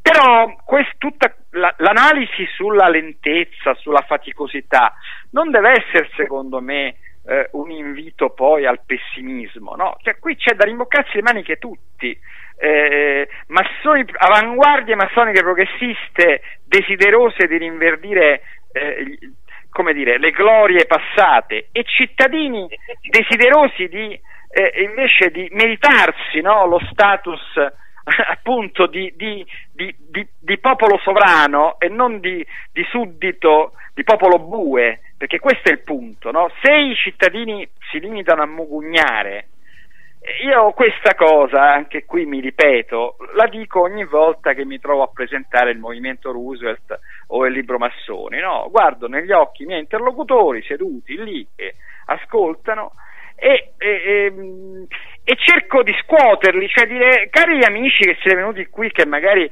siete venuti perché cercavate in questo libro le chiavi per spiegarvi i vostri malesseri, le vostre fobie, eh, i vostri scoramenti. Una volta che avete impara- bevuto fino in fondo il calice amaro, no? Del, quindi avete levato i veli, beh, ma che fate? Continuate a, a lamentarvi, a mugugnare, a dormire? Forse è il caso di svegliarsi. Io voglio ripetere, eh, lo, lo dico e lo dirò finché avrò voce, c'è una proposta politica molto importante e lungimirante che andrà irrobustendosi eh, inesorabilmente nel corso del tempo, che è quella del movimento Roosevelt, fondato il 21 marzo del 2015, quindi da pochissimi mesi, da una serie di davvero di avanguardisti eh, di, di, di, di, diverse ascendenze culturali, spirituali, intellettuali, eh, civili, associative e il movimento Roosevelt vuole essere un luogo di raccordo no, tra appunto tutti coloro che pur provenivano da esperienze diverse hanno fiducia nei valori, nei valori dire, della democrazia e della libertà, nei diritti universali dell'uomo e del cittadino, e però sì, oltre ad avere fiducia, oltre a esprimere gradimenti intellettuali, hanno voglia di rimboccarsi le maniche e di agire, no? E allora adesso lo si può fare con il movimento Roosevelt, lo si può fare con altri partiti, lo si può fare all'interno di qualunque struttura associativa. Il problema è che il cittadino non sia eh, una sorta di eh, piagnone no, scosso, pronto a commuoversi, a farsi cadere la lacrimuccia ogni volta che accade qualche tragedia, ogni volta che capita a lui o a qualche amico di perdere il lavoro, ogni volta che gli sembra che il potere sia sempre altrove, di non avere più nessun controllo, ecco, invece di, invece di sprofondare nella depressione, nello scoramento, nel pessimismo antropologico, beh, questo cittadino farebbe bene no, a eh, alzarsi, no? mettersi la schiena dritta, impugnare diciamo, un'arma pacifica del combattimento democratico pacifico e cercare di rivendicare la sua sovranità pro quota. Altrimenti, altrimenti il rischio è che effettivamente abbiano ragione no, coloro che eh, eh, tutti i giorni manipolano eh, queste masse, no? Poi queste masse spesso di, di gente anche che eh, non vuol sapere, non vuol capire perché gli sembra sempre troppo, gli sembra sempre troppo eh, incredibile, no? Magari la narrazione di chi gli offre uno sguardo oltre i veli. Purtroppo, per fortuna, la realtà eh, spesso ha più fantasia dell'immaginazione narrativa eh, di alcuni scrittori eh, o di alcuni complottisti, perché il, il, problema è che, anzi, la realtà eh, è complicata, più complicata no? delle paranoie riduzioniste dei complottisti che poi alla fine so, sono spesso racconti beceri di come funziona il potere, sono racconti paranoidi. Ecco, invece c'è una raffinatezza nel, nelle reti di potere eh, anche maligne che eh, imperversano quando accadono cose come la strage di, di Parigi del, del, del, 13 novembre. Insomma, io voglio dire, eh, armiamoci di lenti per capire, ma anche di voglia di combattere. Ecco, la voglia di combattere non deve venir meno. Non si può pensare di evitare dire, la deriva tecnocratica, antidemocratica che, che, che, è sotto gli occhi di tutti in Europa e in Occidente, oppure addirittura il puntello più feroce a questa deriva che è rappresentato da questo terrorismo eh, infinito, ma anche molto becero, perché io vorrei ricordare che questa storia del terrorismo come pericolo che ci sovrasta tutti è una storia che si era tentato di implementare anche dopo l'11 settembre del 2001, ma è una storia che si era sgonfiata. Cioè, dopo qualche anno non ci credeva più nessuno a questa idea che fossimo tutti quanti eh, sotto lo schiaffo di quattro straccioni, perché questo sono, cioè la manovalanza no, che compie queste cose, tutte le milizie dell'ISIS messe insieme, tutti i gruppi integralisti messi insieme, Al-Qaeda, ISIS, i vari gruppi in franchising, sono quattro straccioni, va bene? che se fossero davvero isolati finanziariamente, eh, militarmente, eccetera, in 4 e 48 sarebbero spazzati via. Allora è evidente che, e, e quindi dopo qualche anno era, venuta, era, era, era caduta questa illusione era caduta e con le pernacchie che avevano accompagnato anche il secondo mandato poi di George W. Bush no? e di tutto il clan eh, appunto di massoni neoaristocratici e controiniziati che eh, eh, come dire, si servivano pro tempore dell'amministrazione statunitense di allora. Tutto era venuto meno, e, e noi, però, però erano rimaste le leggi liberticide. Ecco, adesso è ritornato di moda con l'ISIS, no? È ritornato questo grande romanzo, questo grande romanzo e, e- e arriva a colpirci e quindi tutti quanti dobbiamo, è- questa è la proposta narrativa, dobbiamo cagarci sotto. C'era un bel film di Mario Monicelli, La Tosca, eh, insomma l'opera La Tosca, messa in film in cui c'era il ritornello, ehm, trematevi addosso, cacate lo stesso, cacatevi addosso, tremate lo stesso. Ecco, questa è la proposta, no? Cacatevi addosso, tremate e cacatevi addosso. E invece non dobbiamo cagarci addosso, dobbiamo reagire in modo forte e dignitoso. Allora, c'è Emanuele che dice: Meno male che Gioele era al 10% stasera. allora, c'era un'altra domanda. ehm, ti chiedo di essere breve, così poi, visto che appunto hai detto giustamente anche eh, che forse eri un po' stanco, eh, ti congediamo. Allora, intanto c'è Emilio, dice: Domanda per il presidente Magaldi. Quanto reali sono da considerare i rischi per una terza guerra mondiale vecchio stile estesa fino alle nostre città? Quanto può ritenersi credibile un'eventuale guerra nucleare fin dentro i confini europei? Allora, di- di- non c'è nessuna credibilità, non esiste nessun orizzonte di terza guerra mondiale, non- non- è- sono tutte ipotesi destituite di ogni fondamento, non interessano a nessuno, non servono gli scopi eh, di coloro che sono i mandanti di queste stragi. Sulla Russia invece c'è ad esempio un ascoltatore che ci dice ma non è che più che i servizi segreti americani sono quelli russi ad aver organizzato tutto al fine di avere l'appoggio che cercavano o comunque per essere visti finalmente come buoni e salvatori? Allora, premesso che io eh, ovviamente, eh, io ho- l'ho spiegato cento volte e lo rispiego, la soggettività storica eh, effica- efficacemente operante non è delle nazioni e nemmeno dei servizi segreti di determinate nazioni. Ci sono, ripeto, gruppi di potere sovranazionali, gruppi massonici eh, che possono essere progressisti o possono essere neoaristocratici, i quali operano su base sovranazionale e cosmopolita o apolide nell'accezione negativa. E quindi gli stessi servizi segreti spesso no, eh, non sono corpi unitari, all'interno di un, di, addirittura di singole agenzie ci sono gruppi che, che fanno giochi contrapposti. Cioè, parlare di servizi segreti bisogna farlo con un minimo di competenza. È un mondo complicato, no? dove eh, all'interno di una singola agenzia, tra le tantissime che operano, magari ci sono connivenze di alcuni con agenzie con ag- o con agenti di, apa- di paesi apparentemente avversari, ma tutti quanti, magari dei gruppi, no? quindi trasversalmente insediati in servizi di paesi antagonisti che in realtà rispondono magari unitariamente a qualche gruppo sovranazionale che non ha nulla a che fare con quei paesi. Quindi mi spiego meglio, ci può stare che magari agenti russi, americani, francesi e inglesi si trovino tutti d'accordo per fare qualcosa che non risponde agli interessi o agli input dei propri governi, ma risponde a logiche private dettate secondo principi, eh, come dire, eh, spesso occulti all'opinione pubblica.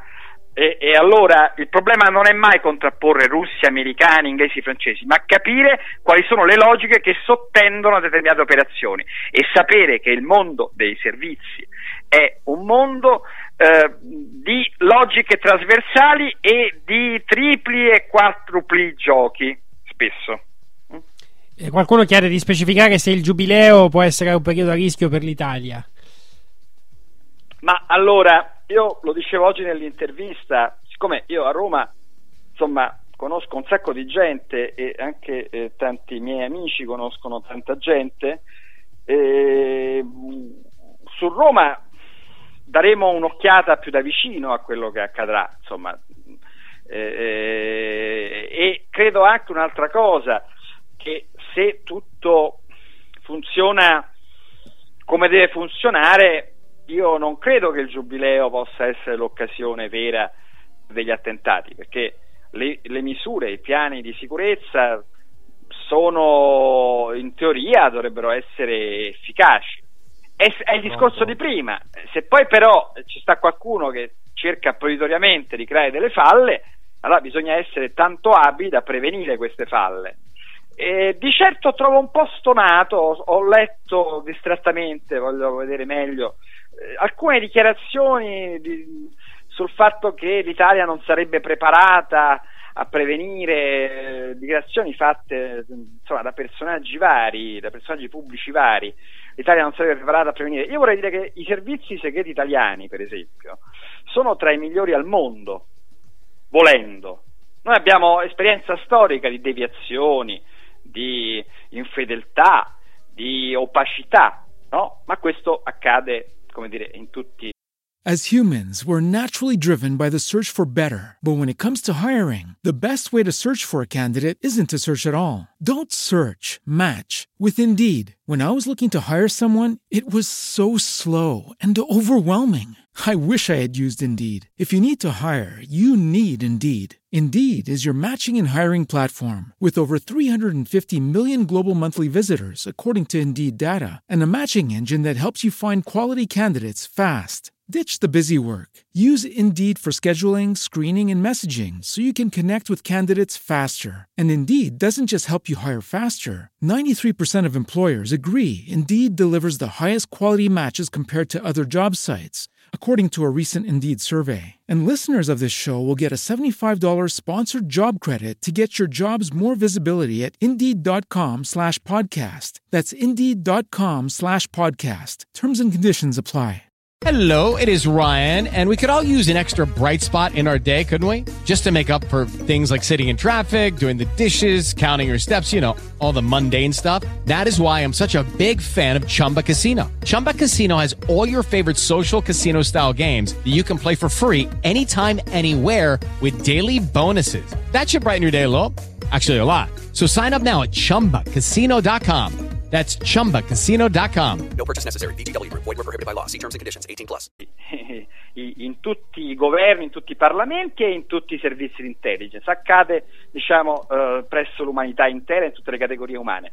Ma i servizi italiani di per sé hanno storicamente delle qualità enormi, quindi io sono sicuro che se funzioneranno al meglio non ci saranno rischi per il giubileo. Allora, c'era, eh, non so se Gianfranco sentivo che voleva intervenire. No, è che vi ho perso. Ah. Non ho sentito nulla della risposta di Gioele. Ah, va bene, va bene. Comunque, Solo segnalare questo. Sì, sì, sì, benissimo. Allora, eh, a questo punto io, Gioele, ti, eh, ti saluto e ti ringrazio molto di essere stato con noi. E, Grazie a te, grazie a voi. e allora ci sentiamo prestissimo.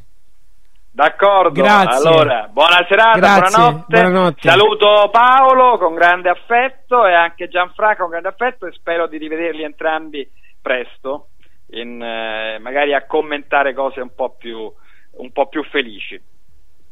Perfetto. Grazie. Ciao Grazie. Gioele, anche se non mi sento più. Ti salutano. Buonanotte, Ti salutano. buonanotte, buonanotte. Ciao, Buonanotte. grazie, grazie a Gioele Magaldi. E allora tra pochissimo, Buonanotte, Mm, eh, tra pochissimo eh, faremo altri interventi. Non so se eh, Gianfranco rimane con noi o anche lui vuole andare verso eh, luoghi più felici.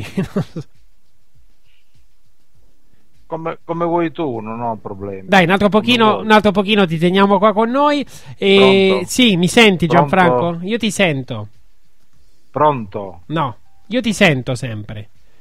Allora, Pronto? eh, eh, io ti sento, lui non, mi- non ci sente. Vediamo di risolvere un attimo questa questione. E adesso eh, un attimo facciamo una pausa che è necessaria per ristabilire un attimo, forse qualche problema di connessione. Tra pochissimo andiamo avanti.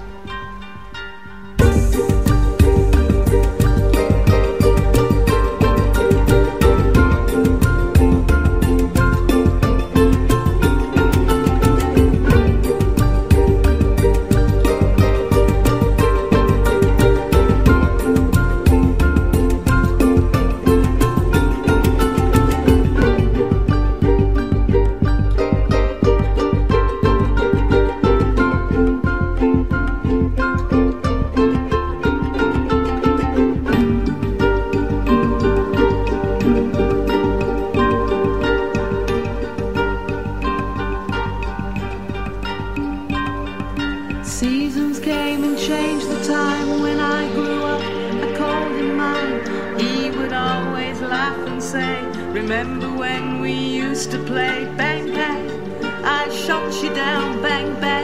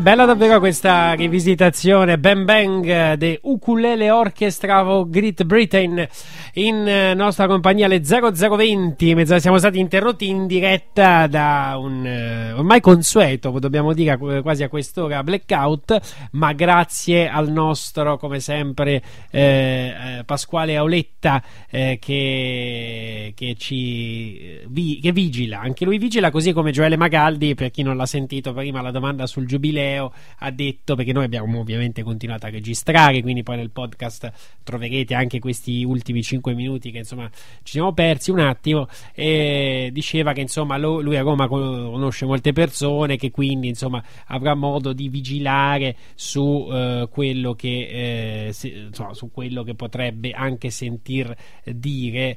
Eh, c'è anche un'email che qualcuno che vuole parlare eh, con lui di una cosa anche molto delicata e adesso gliela eh, sicuramente poi gliela gireremo. Mi rivolgo all'ascoltatore che ci ha mandato questa richiesta importante come oggetto. Sicuramente la gireremo a Gioele che è una vicenda che, di cui ci parli molto delicata. Allora mentre vorrei eh, verificare se eh, Gianfranco Carpeoro mi sente perché anche mi senti Gianfranco? Io ti sento intermittenza. A intermittenza, va bene. E... Adesso c'è anche un effetto eco. Adesso c'è anche un effetto eco. Bene, e non ci facciamo mancare nulla. E vado a salutare perché volevo sentire anche il parere. Ricorderete, la scorsa settimana è intervenuto nella nostra trasmissione come primo ospite Giulio Perrotta e eh, so che anche lui voleva dire qualcosa inerente proprio a questa tematica. Eh, quindi intanto lo saluto. Ciao Giulio.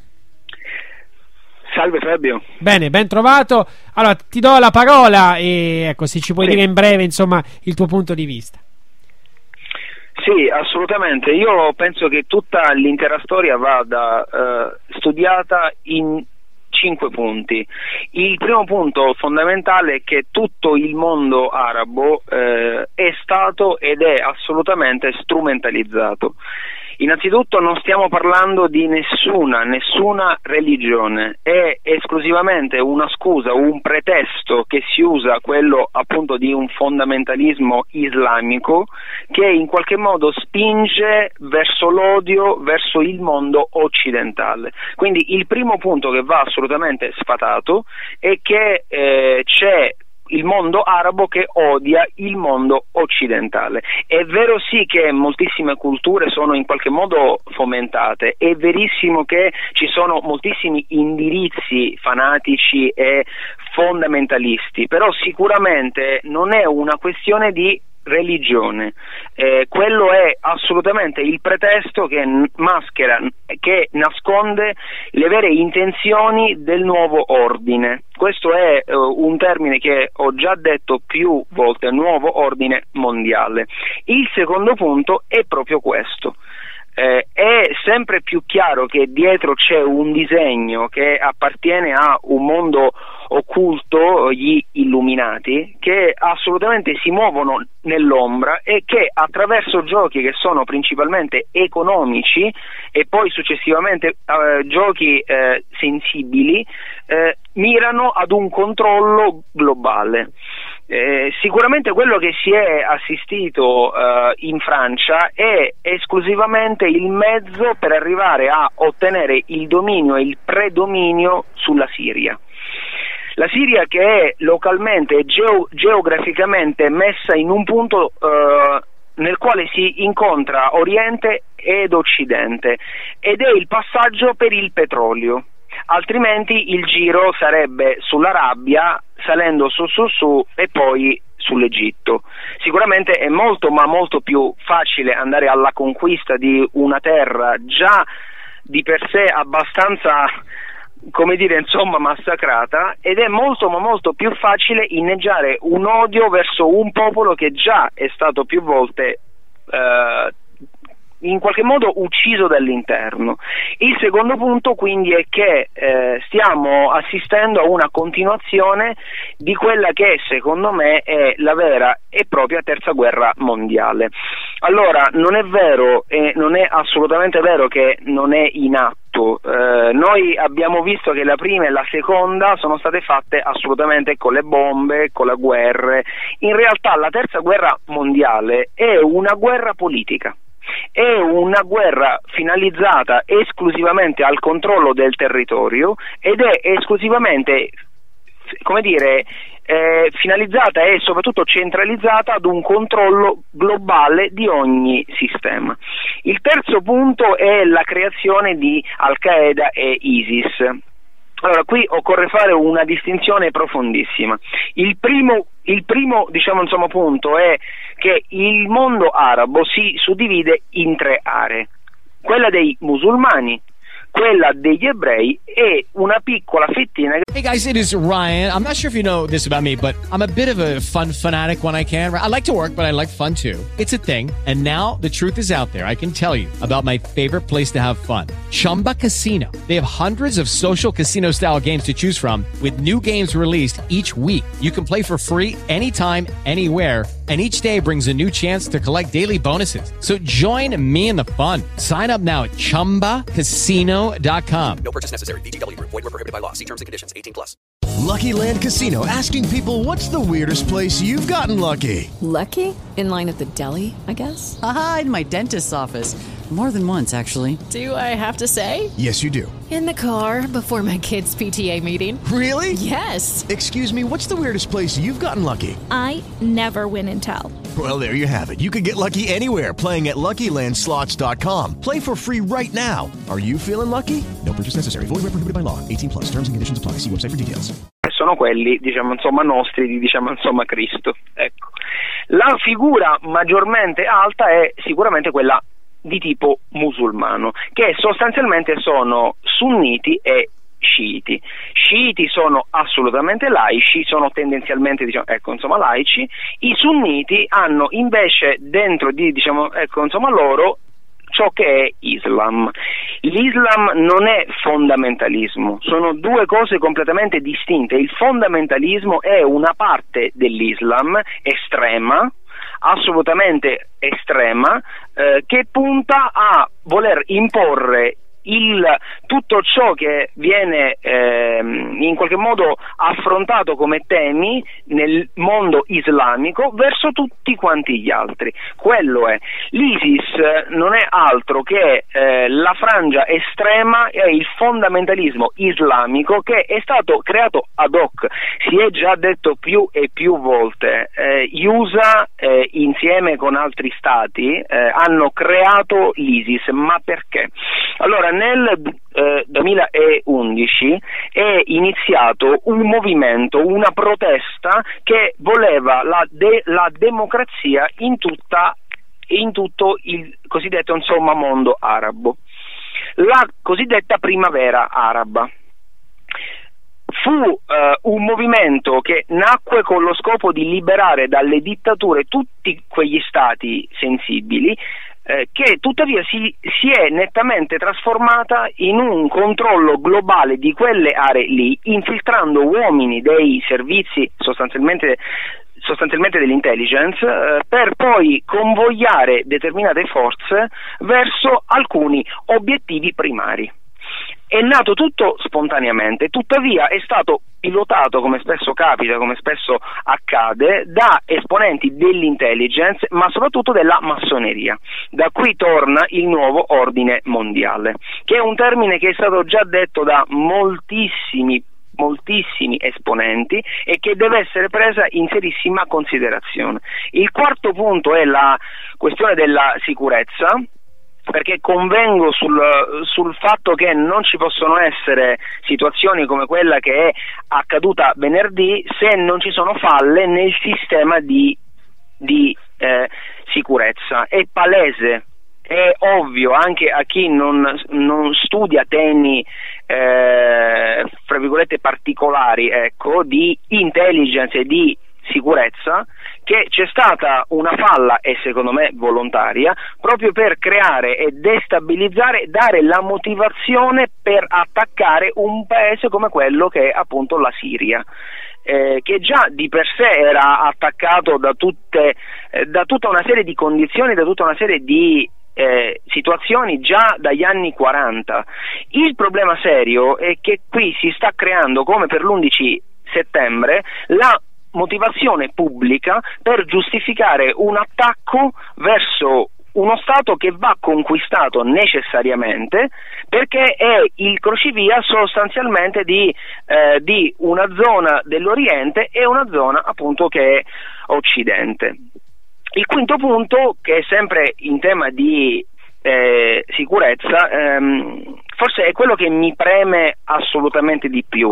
Il tema sicurezza affrontato nel nostro paese è assolutamente comico ed è il termine più pulito che io possa usare, perché sento Renzi che parla di ottimismo, sento Renzi che parla di gestione della sicurezza e controllo della popolazione. In realtà ehm, sono tutti quanti temi che non possono essere affrontati con una certa eh, sensibilità senza rendersi conto che necessariamente il livello di sicurezza deve essere il massimo. Io sono sicuro che ehm, tutti quelli che fanno parte sostanzialmente dell'ISIS sono o persone che credono in quel sistema o persone che sono convertite o che si stanno convertendo o peggio persone che si sono in- infiltrate nel nostro paese con i barconi. Nonostante Alfano abbia detto più volte che è impossibile, pochi, po- pochissimo tempo fa è stato fermato un esponente ISIS. Ora, quello che mi, che mi, dico io e che mi chiedo io, secondo me, il punto fondamentale è quello della sicurezza da un punto di vista prima di tutto interno. Noi non siamo assolutamente pronti, non siamo preparati e io suggerirei francamente di annullare il giubileo, ma soprattutto di controllare delle zone che sono sensibili, come può essere sicuramente insomma, Roma, eh, come può essere Firenze, eh, Milano, tutte quante zone che possono essere di obiettivo sensibile proprio perché non hanno il livello di sicurezza giusto per evitare stragi come quella che c'è stata. Giulio, io ti, ti ringrazio di queste, di, diciamo, delle spiegazioni di questi cinque punti. E GiulioPerrotta.it, l'abbiamo detto l'altra volta, giusto? Per sì, il tuo sito. Sì, sì, sì. Grazie Sì, anche della pazienza di aver aspettato fin qui e ci sentiamo. Assolutamente. Grazie. Ciao. Ok. Ciao, ciao, Ok, ciao, ciao. un ciao. abbraccio a te. Anche a te. Ciao, ciao, ciao, Ciao, ciao, ciao. Allora, c'è una domanda, eh, ritorno. Gianfranco, mi senti, no?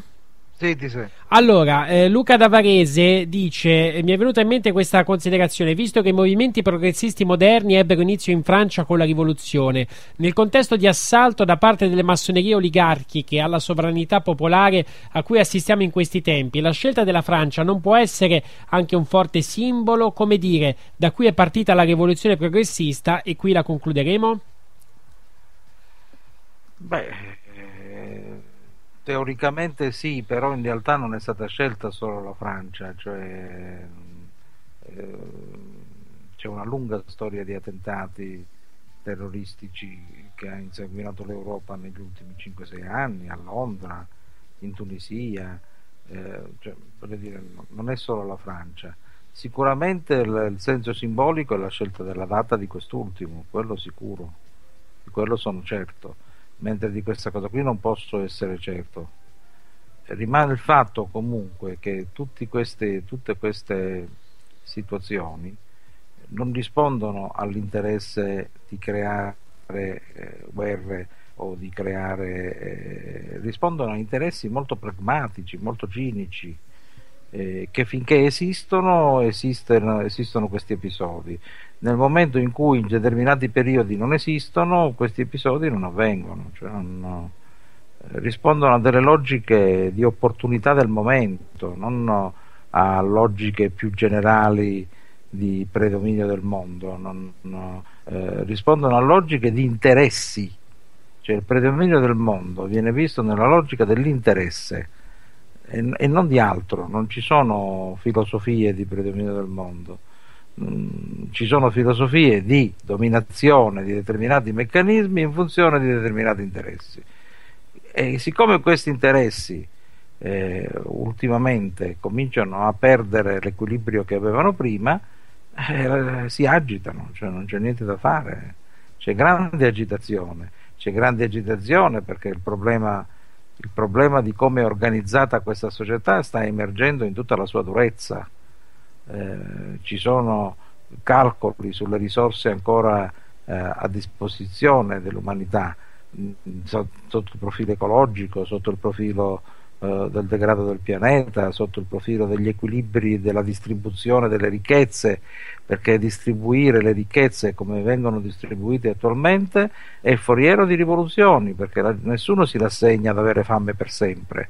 Quindi sostanzialmente è- questo è il minimo comune denominatore ed è per questo che probabilmente proprio in questo momento alcune eh, menti più lucide, più lungimiranti si stanno ponendo il problema forse di impartire a, a tutte queste vicende una direzione diversa. Non so se ce la faranno, non so, però eh, insomma dipende un po' anche dall'impegno di tutti quanti, no? Eh, ti ho mandato Gianfranco mh, una foto, non so se la vedi. Mm, sul telefonino? No, no, no, su Skype. Ah, dove te la posso Skype. mandare? Dove te la posso mandare? Ah, su Skype me Sì, te l'ho mandata. mandata su Skype, sì. Aspetta che guardo. Perché è legata a un'email che è arrivata. Non me l'hai mandata su Skype. Sì, te l'ho mandata su Skype. Sto guardando. Nella, nella discussione non in Ah, que- ecco, eccola non, mi è arri- non mi è ancora arrivata, adesso mi è arrivata. Ecco. Allora, ti leggo l'email. Volevo chiederti cosa ne pensi di questa copertina dell'Economist del- dell'8 gennaio scorso. Dalla copertina e dal particolare si notano una bambina di spalle con le mani incrociate in un modo particolare dietro le spalle, un quadro, un pallone alle spalle, e lui si chiede riferimento alla partita, due Il frecce. quadro, il quadro credo che sia la, la Madonna dell'Ermellino, mi sembra. Sì. E poi c'è un pallone alle spalle, quindi riferimento alla partita. E poi due, due frecce con le date degli attentati. È un caso? A parte le date degli attentati, però il 3, dov'è il 13 però? Non lo, non lo- Io non c'è capisco. scritto 11-5 e 11-3. E quali sono questi attentati? Eh, Non capisco. Nel senso, la data sarebbe semmai 13-11, no? Quindi non, non tornerebbe molto. No, tre- sì, 13-11. non- non- non- L'11 c'è, ma il, il- non so dove vede il, il 13. Secondo me, secondo me Ah, poi so potrebbe come- anche essere, le- nel senso, se leggi l'uno staccato e diventa. tre- boh, non lo so. No, non sono le date degli attentati. quindi. Non mi pare comunque, ecco, non mi pare. Eh, volevo, volevo chiedere un attimo a, mm, a Paolo, ne abbiamo parlato al telefono ieri, eh, abbiamo- parlando del, del concerto che era in corso al, te- eh, al teatro. Eh, c'era questo gruppo no, che si chiamava se non, ora non mi ricordo precisamente comunque c'era sicuramente il mm, death, death metal giusto? C'era la, la- la parola morte. E Eagles of eh, oh, le aquile della mo- del metal, no, del, del metal duro, una cosa del genere. Insomma. No, no, c'era la parola morte. C'era, c'era. Sì, sì, della- de- del, del metal della morte. Sì, insomma, ecco. Il death metal è una branca, credo, del, um, dell'heavy metal, insomma, credo, eh. Eh, mh, prima no, Gianfranco, l'ipotesi appunto che es- questo- questa strage fosse stata il piano B sembrerebbe in questa ottica escludere diciamo la scelta del luogo anche in base al tipo di, di manifestazione che c'era a livello simbolico. No, non lo No, non lo perché escludi. anche, il, anche il piano B tu lo scegli coerente, no? Eh, certo, certo. Come potresti dover usarlo, devi scegliere tutto coerente. Quindi assolutamente non la esclude. Allora, Eagles of Death Metal ci precisano. Ehm, Emanuele dice 113 e 115 sono le scosse di terremoto eh, dalle scala Git. Ehm, vole- Sì, ecco, vol-? Non ho capito sì. cosa c'entra. No, non lo so, probabilmente era una battuta perché Emanuele Ah. è, è il simpaticone. Invece Marco dice il 20 settembre eh, nel gruppo ci dice ci ricorda che Alice Sabatini, vincitrice del 76esimo concorso di Miss Italia, esprime il suo desiderio di rivivere il 1942 connesso alla guerra mondiale. Questa vicenda divenne subito una barzelletta, ma adesso non fa più ridere, anzi applicando un po' di simbologia si nota subito che il 76 è un numero chiave per gli illuminati di Baviera e che il cognome della Sabatini richiama alla memoria il Sabaoth, il dio degli eserciti dell'Antico Testamento, nonché il leggendario rito del Sabbat. Non so se è una cosa, insomma. eh, Sono tutte cose amene che non amene. c'entrano nulla con questa vicenda. eh, tornando a Paolo, eh, ieri tu mi hai detto un po'. With the Lucky Land slots, you can get lucky just about anywhere. This is your captain speaking. Uh, we've got clear runway and the weather's fine, but we're just going to circle up here a while and uh, get lucky. No, no, nothing like that. It's just these cash prizes add up quick. So I suggest you sit back, keep your tray table upright, and start getting lucky. Play for free at LuckyLandSlots.com. Are you feeling lucky? No purchase necessary. Void where prohibited by law. 18 plus terms and conditions apply. See website for details. Okay, round two. Name something that's not boring. A laundry? Ooh, a book club. Computer solitaire, huh? Ah, sorry, we were looking for Chumba Casino. That's right. ChumbaCasino.com has over 100 casino style games. Join today and play for free for your chance to redeem some serious prizes. ChumbaCasino.com. No purchase necessary. Void where prohibited by law. 18 plus terms and conditions apply. See website for details. Al telefono che volendo guardare le simbologie no, ne trovi a bizzeffe. Sì, beh, l'abbiamo detto in questa, in questa mm, eh, durante questa trasmissione ne ha, ne ha parlato Gianfranco, ne ha parlato eh, Gioele, poi anche nei particolari, però sai, mh, alcuni vanno analizzati. Io ho notato Rue Sharon, è uno dei luoghi dove hanno ammazzato delle persone e, eh, mi ha fatto caso perché eh, è il verso 49 del Cantico dei Cantici, no? Io sono la rosa di Sharon e il giglio delle valli. No, è il verso 2-3 del Cantico dei Cantici. Il Ah, 49 due- della Genesi è quello della stirpe di David. Ok, oh, vabbè, ho confuso. Comunque, insomma, il succo è quello, insomma, è il, è il verso importa- quel verso molto importante del Cantico dei Cantici. Quindi Che i, questo Rosa Croce, che i Rosa Croce scrivevano sotto la, la- la croce con la rosa in mezzo. Mm. Tu sei la rosa di Sharon, tu sei il giglio della valle.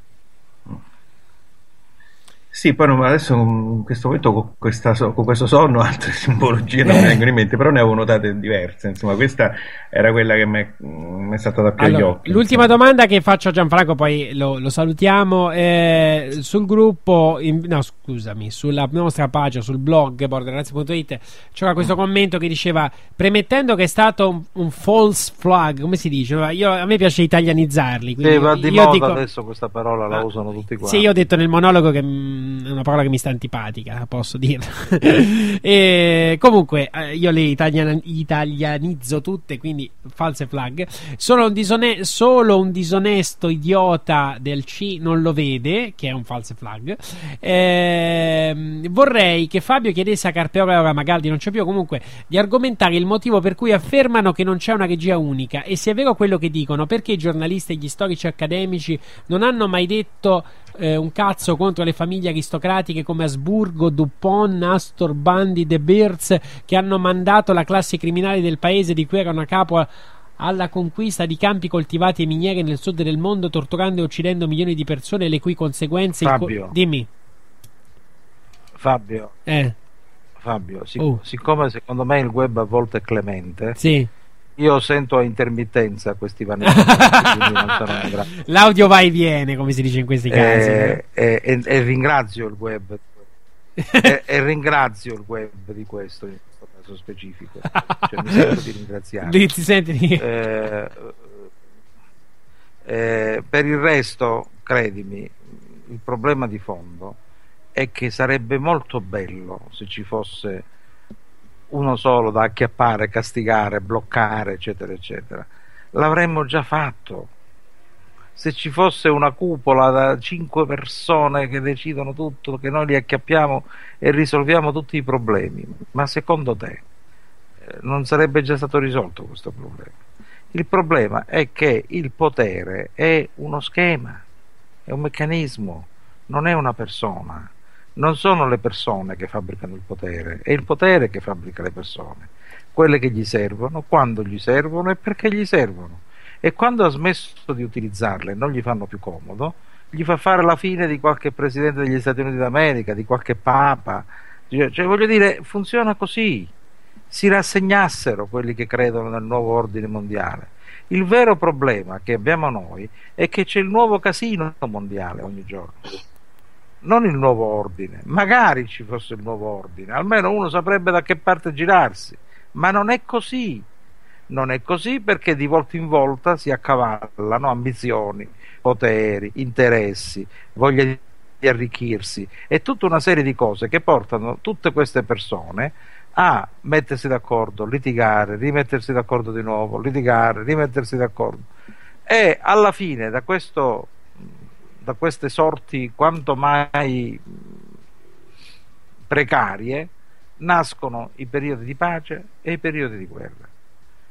Quello che avremmo dovuto fare noi da tempo, ma noi da tempo, è fare un ragionamento su come l'abbiamo organizzata questa società, fondata, fondata su, su cose che non rappresentano più nulla, sul denaro che non rappresenta più la ricchezza, sulla finanza che non rappresenta più la produzione e l'industria, sul lavoro che ormai è diventato una condanna per alcuni e una, un miraggio per altri, ma non è più una passione, una, una, una, un, un modo per creare capolavori, un modo per fare delle cose in cui si crede. Questo avremmo dovuto riflettere da tempo, non lo stiamo facendo, continuiamo a non farlo. L'80% delle persone fa la coda per l'iPhone, si nutre di queste cose e alla fine pretendiamo in questa maniera, in questa situazione, che i problemi si, rivolgono, si risolvono perché noi acchiappiamo una persona sola perché tanto è colpa sua. Andiamo avanti così, non c'è problema. Così non si va da nessuna parte. Specificazione sui numeri che abbiamo detto prima, la copertina dell'Economist. Lo stesso ascoltatore dice che i numeri sulle due frecce sono 11.5 e 11.3. I due attacchi terroristici di Parigi del 2015 si sono verificati il 5-1-15 Charlie Hebdo e 13-11-15. Le cifre sulle frecce possono Sì, vabbè, quindi essere. eh, que- rior- Aspetta un attimo. Possono essere riorganizzate per formare entrambe le date. Se si vuole andare più a fondo nella Certo. numerologia cabalistica, entrambe le date sommate fanno il numero 12. Allora, eh, fantastico quello che dice questa persona. Non è quella non è Kabbala. Sommare le date semmai è, aritmo- è aritmosofia, non è Kabbala, cioè matematica esoterica. Ma a parte questo, parlare di cose che non si conoscono, i numeri sono 10. Per cui, se uno mette quattro numeri, ci può creare sopra tutte le combinazioni che vuole. Tutte. Io ti posso trovare gli stessi numeri in 25 formule diverse. Perché tanto 10 sono i numeri, non sono 10.000. Per cui, se non è un attentato è un altro, se non è una data è un'altra, se non è una cosa è un'altra. L'unica infatti- cosa che c'è di particolare in questa vicenda è la scelta della data del 13 novembre, che è una data che conoscono solo i massoni. Perché Gioele non ve l'ha detta, ma ve la dico io. È la data in cui un gruppo di templari è scappato in Scozia e ha fondato la massoneria che poi sarebbe stata il rito scozzese. Sui numeri precisamente in un posto della Scozia che si chiama Kilwinning. Sui numeri sono totalmente d'accordo con te perché eh, qualsiasi data la puoi sommare, cioè alla fine è una cosa che ho sempre Se pensato anch'io. Insomma. Allora, eh, andiamo avanti. Eh, l'ultima cosa per Paolo. Che cosa ne pensi della ragazza eh, che eh, purtroppo è deceduta, la ragazza italiana? Emilio dice ragazza brillante, carriera veloce, collabora con Emergency, muore nell'attentato. A me sono sembrati un po' strani i dettagli comparsi sulle testate italiane. Il Corriere a un certo punto ha dato risalto a un tweet di cordoglio di Fiorello dove compare, che cosa comparirà Paolo? Una rosa rossa sotto forma di emoticon. Vabbè, è una, a una ragazza si può anche qui, cioè, no, Io non credo che esista un emoticon con un con la crisantemo. rossa. Quindi Ah, no, uno vuole mandare no. un emoticon Certo. con un fiore a qualcuno, C'è solo la cosa. cos'è che trova nel La- 90% solo la cosa.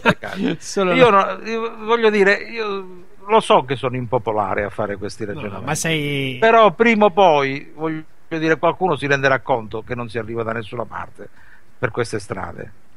penso che sei di buon senso, no? Non so. Eh, allora, trovatemi un emoticon a forma di dalia, di crisantemo, di giglio, trovatemelo. L'emoticon più diffuso è quello con la rosa. E di solito è rossa. Effettivamente, no, Paolo. Eh, se, se, se sa di Dio, cioè, voglio dire, non- mi sembra una cosa normale. Cioè, voglio dire, Sì, oddio, io penso che l'ascoltatore non è che mo voleva dire, cioè, trarre chissà quali conclusioni, mm, Guarda, così, seco- la buttata me- là un po' così, se- insomma, cioè, secondo me tu sei diventato l'uomo più odiato da tutti i coltivatori di rose del mondo. Io te lo dico con quella bella serenità. Dove vedi gente che coltiva rose, gira a largo che secondo me dimenticano. Allora, bene, hanno andate via. Intanto, mentre saluto Gianfranco, lo ringrazio molto di essere stato quasi fino alla fine con noi. E cre- credo che sia stata una bellissima puntata anche per il tuo grande contributo. E, e ci sentiamo presto, come sempre. Grazie a voi tutti, un saluto a Paolo e a tutti gli ascoltatori. Ciao Gianfranco. Ciao Gianfranco. Ciao a tutti. Allora, eh, ah, non andate via perché ancora c'è un bel piatto forte perché abbiamo carotenuto la bellissima intervista di Stefania eh, e adesso dobbiamo ascoltarci anche il maestro di... di, di, di, c'è sempre questo di... di. Ma scusa, io però posso andare. Eh, no? non lo Cioè, sapevo, guarda, eh, ti stavo per dire. eh, adesso lui mi dirà che posso andare.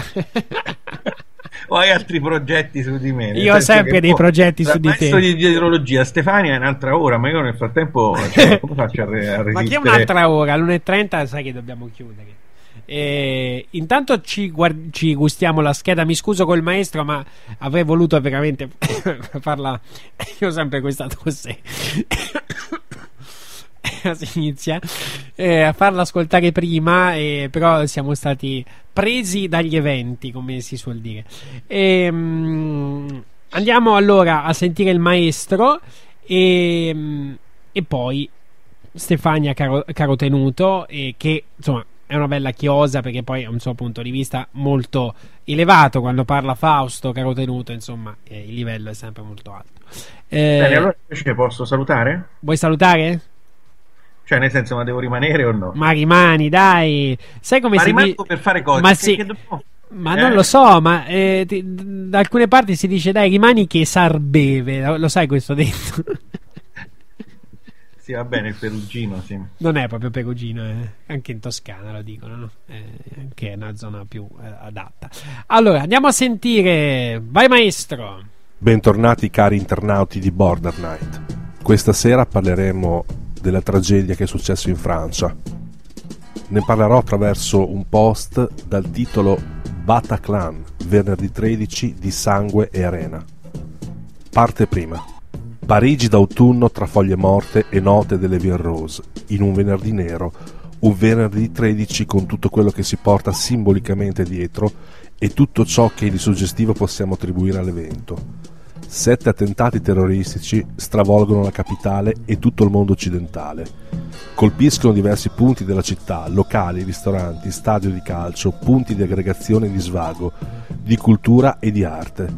Sono diversi i messaggi da rilevare. Le esplosioni durante la partita Francia-Germania riguardano il linguaggio più esplicito, diretto, diciamo politico, e servono come monito sia a Hollande che alla Merkel per sacralizzare gli schieramenti in campo, ovvero quelli che verranno definitivamente a crearsi nei prossimi anni, rompendo di fatto il blocco dei BRICS, che potrebbe alla lunga rappresentare un problema ed un rallentamento dell'espansionismo occidentale.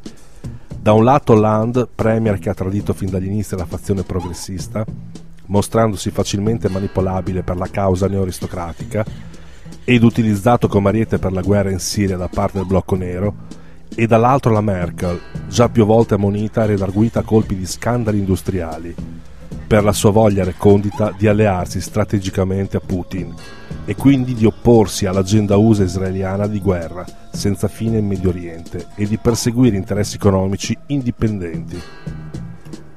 Vladimir Putin e Angela Merkel, secondo quanto ci spiega Gioele Magaldi nel suo libro Massoni, società a responsabilità illimitata, furono iniziati presso la stessa orloge, la Golden Eurasia. I due leader si conoscono bene e si stimano, qualche volta sognano una terza via, un contenitore metapolitico che possa contare sul piano diplomatico internazionale, atto ad arginare lo sbilanciamento dell'asse a favore della governance Yankee. Contenitore che potrebbe fare da ponte e da interlocutore proprio al BRICS, con tutto quello che ne consegue sul piano militare, economico e politico globale. L'attentato allo stadio di Parigi ristabilisce i ruoli in campo, si assicura le alleanze e ammonisce coloro che vorrebbero prendere il volo in un colpo solo e lo fa simbolicamente proprio in un'arena, durante l'amichevole scontro sportivo tra i due paesi chiamati in causa, ma indirettamente indica anche a Putin la strada consigliata da percorrere e che da oggi non potrà più alzare tanto la voce sulla Siria, costringendolo di fatto ad un silenzio assenso a denti stretti riguardo al casus belli. Ricordiamo che recentemente è stato colpito un aereo russo in Egitto pieno di turisti che nessuno ha ricordato e questo è successo per dare un segnale proprio a Putin. Gli altri attentati terroristici sono stati pianificati scientificamente in luoghi ricreativi tipici della nostra cultura europea ed occidentale. Il più significativo ed importante attacco è stato sferrato al Bataclan. Il Bataclan è uno storico locale di Parigi, una sala utilizzata per concerti e spettacoli. Il nome del locale è ispirato all'operetta Bataclan di Jacques Offenbach, che aveva un'ambientazione cinese piena di draghi e decorazioni orientali, ed è stata rappresentata per la prima volta nel 1855. Offenbach nasce a Colonia nel 1819 e muore curiosamente a Parigi nel 1880.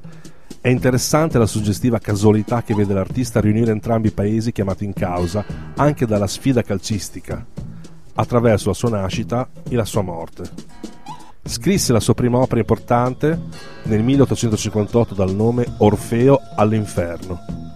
Ieri Orfeo all'inferno, oggi gli Eagles of Death Metal, nome ironico di un gruppo vintage rock sulla via della consacrazione mondiale, il cui nome ironizza sul genere musicale death metal, ma alla luce dei fatti può anche essere tradotto come Aquile della morte metallica, che ben rappresenta la messa in scena teatrale dell'attentato a suon di Kalashnikov dei terroristi. Ovviamente la nota di colore non poteva mancare, perché la band stava suonando il brano Kiss the Devil, veramente un degno contrappasso ed una sorta di involontaria controiniziazione da attribuire al destino. Come ben vediamo le suggestioni e le analogie imperano in tutta questa tragedia di sangue, ma sono paradossalmente i fatti più concreti che possiamo rilevare, perché ritengo che le firme e la simbologia veicolata, anche dal circo mediatico nelle prime ore, siano piuttosto chiare. Un saluto da maestro di dietrologia.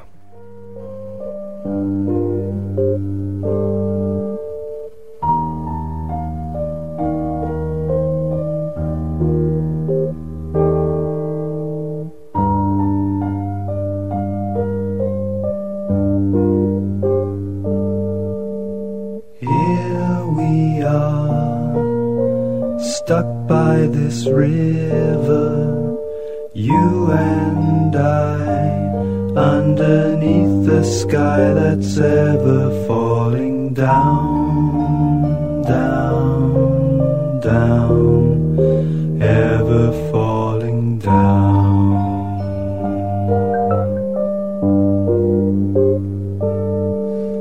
through the day as if on an ocean, waiting here, always failing to remember why we came, came, came. I wonder why we came.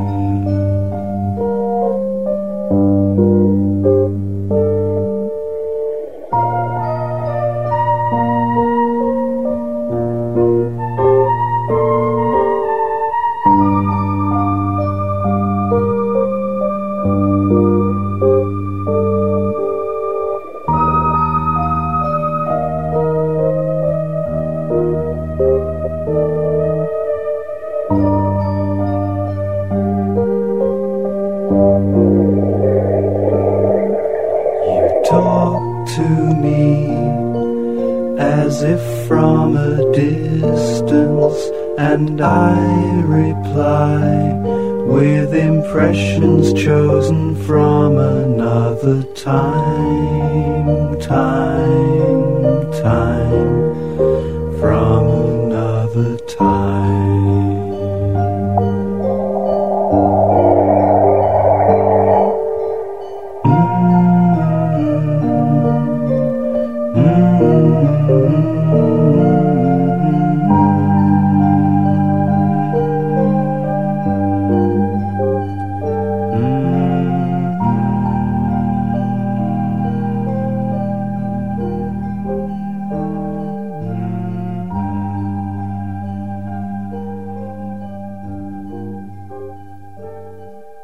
Buonasera, buonasera a tutti gli ascoltatori di Border Nights. Allora, questa sera, eh, dato che la puntata è dedicata eh, ai fatti, ai recenti attentati a Parigi di venerdì notte, eh, questa sera abbiamo come ospite Fausto Carotenuto eh, del sito Coscienza in Rete, analista politico e ricercatore spirituale e, e con lui cercheremo appunto di analizzare questi fatti dal punto di vista non solo materiale ma anche della, della manipolazione che c'è dietro. Quindi ciao Fausto, buonasera. Ciao, buonasera a tutti.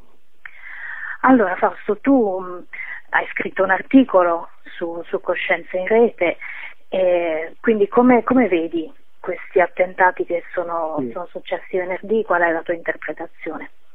Dunque, abbiamo scritto vari articoli, uno è proprio di pochi minuti fa.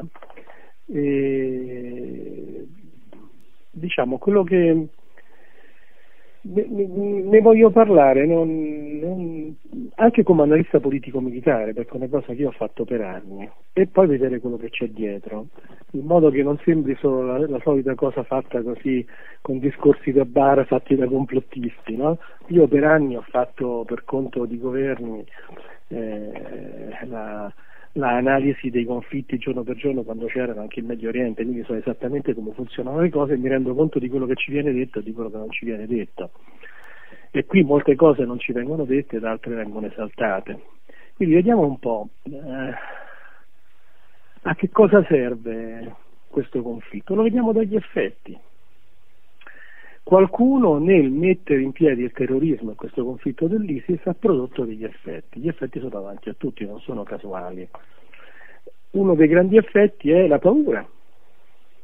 La paura che le nostre case, le nostre città vengono, vengono colpite da terroristi mentre siamo al bar, allo stadio, mentre stiamo a sentire un concerto, mentre stiamo facendo shopping.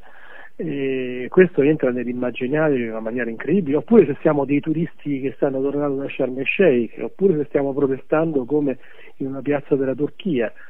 Eh, quello che si voleva creare era un'ondata di paura e ci stanno riuscendo e che questa ondata di paura fosse anche poi condita di eh, una reazione di odio. Quindi insicurezza e odio insicurezza e odio che spingono le persone a dire e adesso che facciamo? dobbiamo fare qualche cosa mica ci possiamo far tagliare la gola da, da questi tagliagole questo è il problema. Quando si crea una grande emergenza di questo tipo, con i morti per strada, con tutti i giornali e i media che ne parlano, l'effetto è che la gente dice, giustamente, umanamente, dice facciamo qualsiasi cosa pur di interrompere questa, questa minaccia incredibile che, che ci piomba da lontano, fatta da questi tipacci con questi vestiti improbabili ma molto spaventosi e che poi veramente uccidono tante persone. Ecco, diciamo, questo è un po' è un po' quello che viene fuori, eh, conoscendo come si muovono certi poteri in giro per il mondo, questo è esattamente quello che volevano ottenere. E per ottenere questo che cosa hanno fatto? Per ottenere questo, ormai lo sappiamo, hanno creato l'ISIS, come prima avevano creato Al-Qaeda, hanno creato le finte primavere arabe, hanno destabilizzato tutti i governi del Medio Oriente che erano sufficientemente laici e forti da opporsi al radicalismo islamico. Quindi hanno destabilizzato tutto il Medio Oriente per favorire la crescita di gruppi islamici apparentemente indipendenti, ma sostanzialmente creati dagli stessi poteri oscuri che eh, manipolano e reggono i nostri governi. Quindi questa è un po' la trappola, la trappola nella quale hanno messo i cittadini europei, i cittadini un po' di tutto il mondo. Questo è l'uso di quel conflitto eh, che è stato creato anni fa, conflitto eh, tra Islam e Occidente, anche all'interno dell'Islam, conflitto mondiale, la terza guerra mondiale che doveva sostituire il conflitto, la guerra fredda est-ovest. Quella si andava spegnendo, c'era bisogno di un nuovo conflitto. Perché c'è sempre bisogno di un conflitto? Perché per tagliare corto sui diritti umani, sull'emergenza, su, su, sulla la necessità di avere enormi eserciti, sul fatto di avere grandi servizi segreti, di controllarci meglio, di toglierci libertà e in questo caso anche di togliere sovranità agli stati, occorrono delle grandi emergenze. Cioè noi dobbiamo essere talmente impauriti e arrabbiati da consentire ai poteri che ci governano di controllarci ancora meglio, di indurci in certe direzioni che noi non vogliamo, che non vorremmo se stessimo tranquilli. Quindi guardate adesso la pressione sulla Francia, che è il paese più nazionalista d'Europa, eh, con degli atti di terrorismo continui che, che, tendono a dimostrare che i servizi francesi, che lo Stato francese non ce la fa. Come erano così bravi, erano così efficienti, improvvisamente sono diventati eh, dei ridicoli flick che non riescono a bloccare nulla. Ma non è così, è voluta questa cosa. Però i francesi hanno il senso del crollo dello Stato centrale nel quale loro confidavano i francesi poi per il loro tipo di carattere, è la, è la nazione che più di tutte può essere innescata a far partire un conflitto per reazione? Proprio perché è così nazionalista. No? Quindi stato, la Francia è stata offesa, andiamo a fare la guerra. Quindi, quindi, questo è quello che sta accadendo. In effetti quello che si vuole dimostrare eh, è che serve uno Stato centrale più forte quello che, vuole, che certi poteri vogliono dimostrare con tutte queste azioni e con questo tipo di conflitto è che l'unica risposta possibile è no, un super esercito NATO che già esiste, ma farlo lavorare ancora di più, una super Europa che dia delle risposte unitarie perché i singoli paesi non ce, non ce la fanno. E per fare una super Europa tutti noi dobbiamo cedere libertà, sovranità, indipendenza e diritti umani. E tu in tutto questo quadro come vedi il ruolo della Russia, ad esempio, che molto spesso eh, anche negli ambienti di controinformazione viene, come, viene presentato come un paese che è contro queste dinamiche apparentemente? Guarda, anche lì, allora, partiamo da un, da un presupposto fondamentale. Non viene consentito nella nostra epoca da grandissimi poteri di manipolazione a nessun grande governo di sfuggire alle loro mani. Tanto più immaginiamoci la Russia. Cioè, non è casuale che Putin sia un ex del KGB, perché il KGB, come tutti i servizi segreti, è strettamente nelle mani di certi servizi. Diciamo che alla Russia viene fatto assumere un ruolo che è quello del teatrino. With the Lucky Land slots, you can get lucky just about anywhere. This is your captain speaking. Uh, we've got clear runway and the weather's fine, but we're just going to circle up here a while and uh, get lucky. No, no, nothing like that. It's just these cash prizes add up quick. So I suggest you sit back, keep your tray table upright, and start getting lucky. Play for free at LuckyLandSlots.com. Are you feeling lucky? No purchase necessary. Void where prohibited by law. 18 plus terms and conditions apply. See website for details. It is Ryan here, and I have a question for you. What do you do when you win? Like, are you a fist pumper?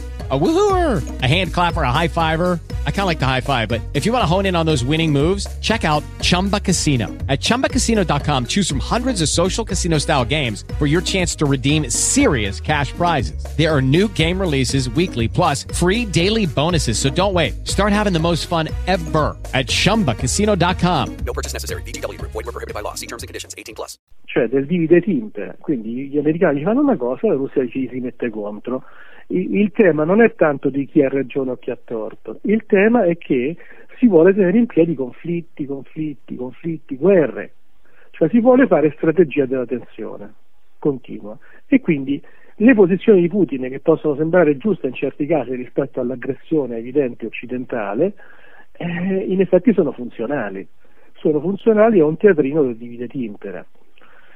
Cioè non, non, è possibile pensare a un Putin buono in Siria eh, e anche buono in, in, Georgia, nel Caucaso, ovunque c'è qualcosa che gli salta la mosca al naso e mette, eh, alla quale mette fine nel sangue. No?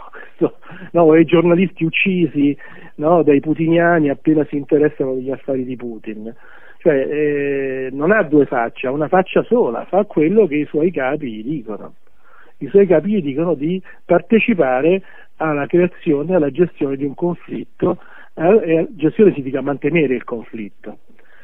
Quindi diciamo il problema è un altro e adesso lo voglio affrontare anche da un punto di vista tecnico-militare, perché sennò non si capisce bene la cosa, no? Perché nonostante eh, anche se noi diciamo sì ci sono dei poteri dietro eccetera eccetera noi diciamo sì vabbè adesso però mettiamo fine a questa storia non possiamo avere i tagliagole che vengono da noi. Chi c'è c'è facciamo qualcosa andiamo lì quindi più o meno tutti tantissima gente dice beh andiamo a fare la guerra questi facciamoli fuori. Va bene. Eh, tagliamo corto sui diritti umani, processi, andiamo lì e facciamoli fuori, sono cattivi e bisogna farlo. È vero che sono cattivi, quantomeno chi li dirige, però vediamo un po' quale sarebbe la possibilità di farlo, cioè come si dovrebbe fare. In questo momento tutti, se tu apri i media, i telegiornali, internet, le fonti ufficiali, tutti dicono bisogna fare la guerra e vediamo solo come e con chi bisogna farla. Di questo si sta discutendo, non se è il caso di farlo o no. Quindi l'obiettivo è la guerra. Bene. Io dico no. Non solo l'obiettivo non può essere mai la guerra per motivi ideali, ma anche per motivi pratici. Perché? Come si fa a ad annientare l'ISIS, lo dico proprio in termini tecnico-militari. Facendo la guerra, il modo in cui sono state fatte le guerre finora dall'Occidente, fatte apposta così, è un modo che non faceva, non otteneva paci, ma otteneva destabilizzazioni. Due milioni di morti dopo l'11 settembre, se non di più. Un milione in Iraq, poi tra Afghanistan e gli altri paesi. C'è un disastro totale, una destabilizzazione totale significa che gli interventi non venivano fatti per fare la pace, venivano fatti per creare ancora più destabilizzazione. La stessa ISIS ha una grande facilità ad avere tanti, tanti giovani che, si, che vanno a fare i martiri, perché?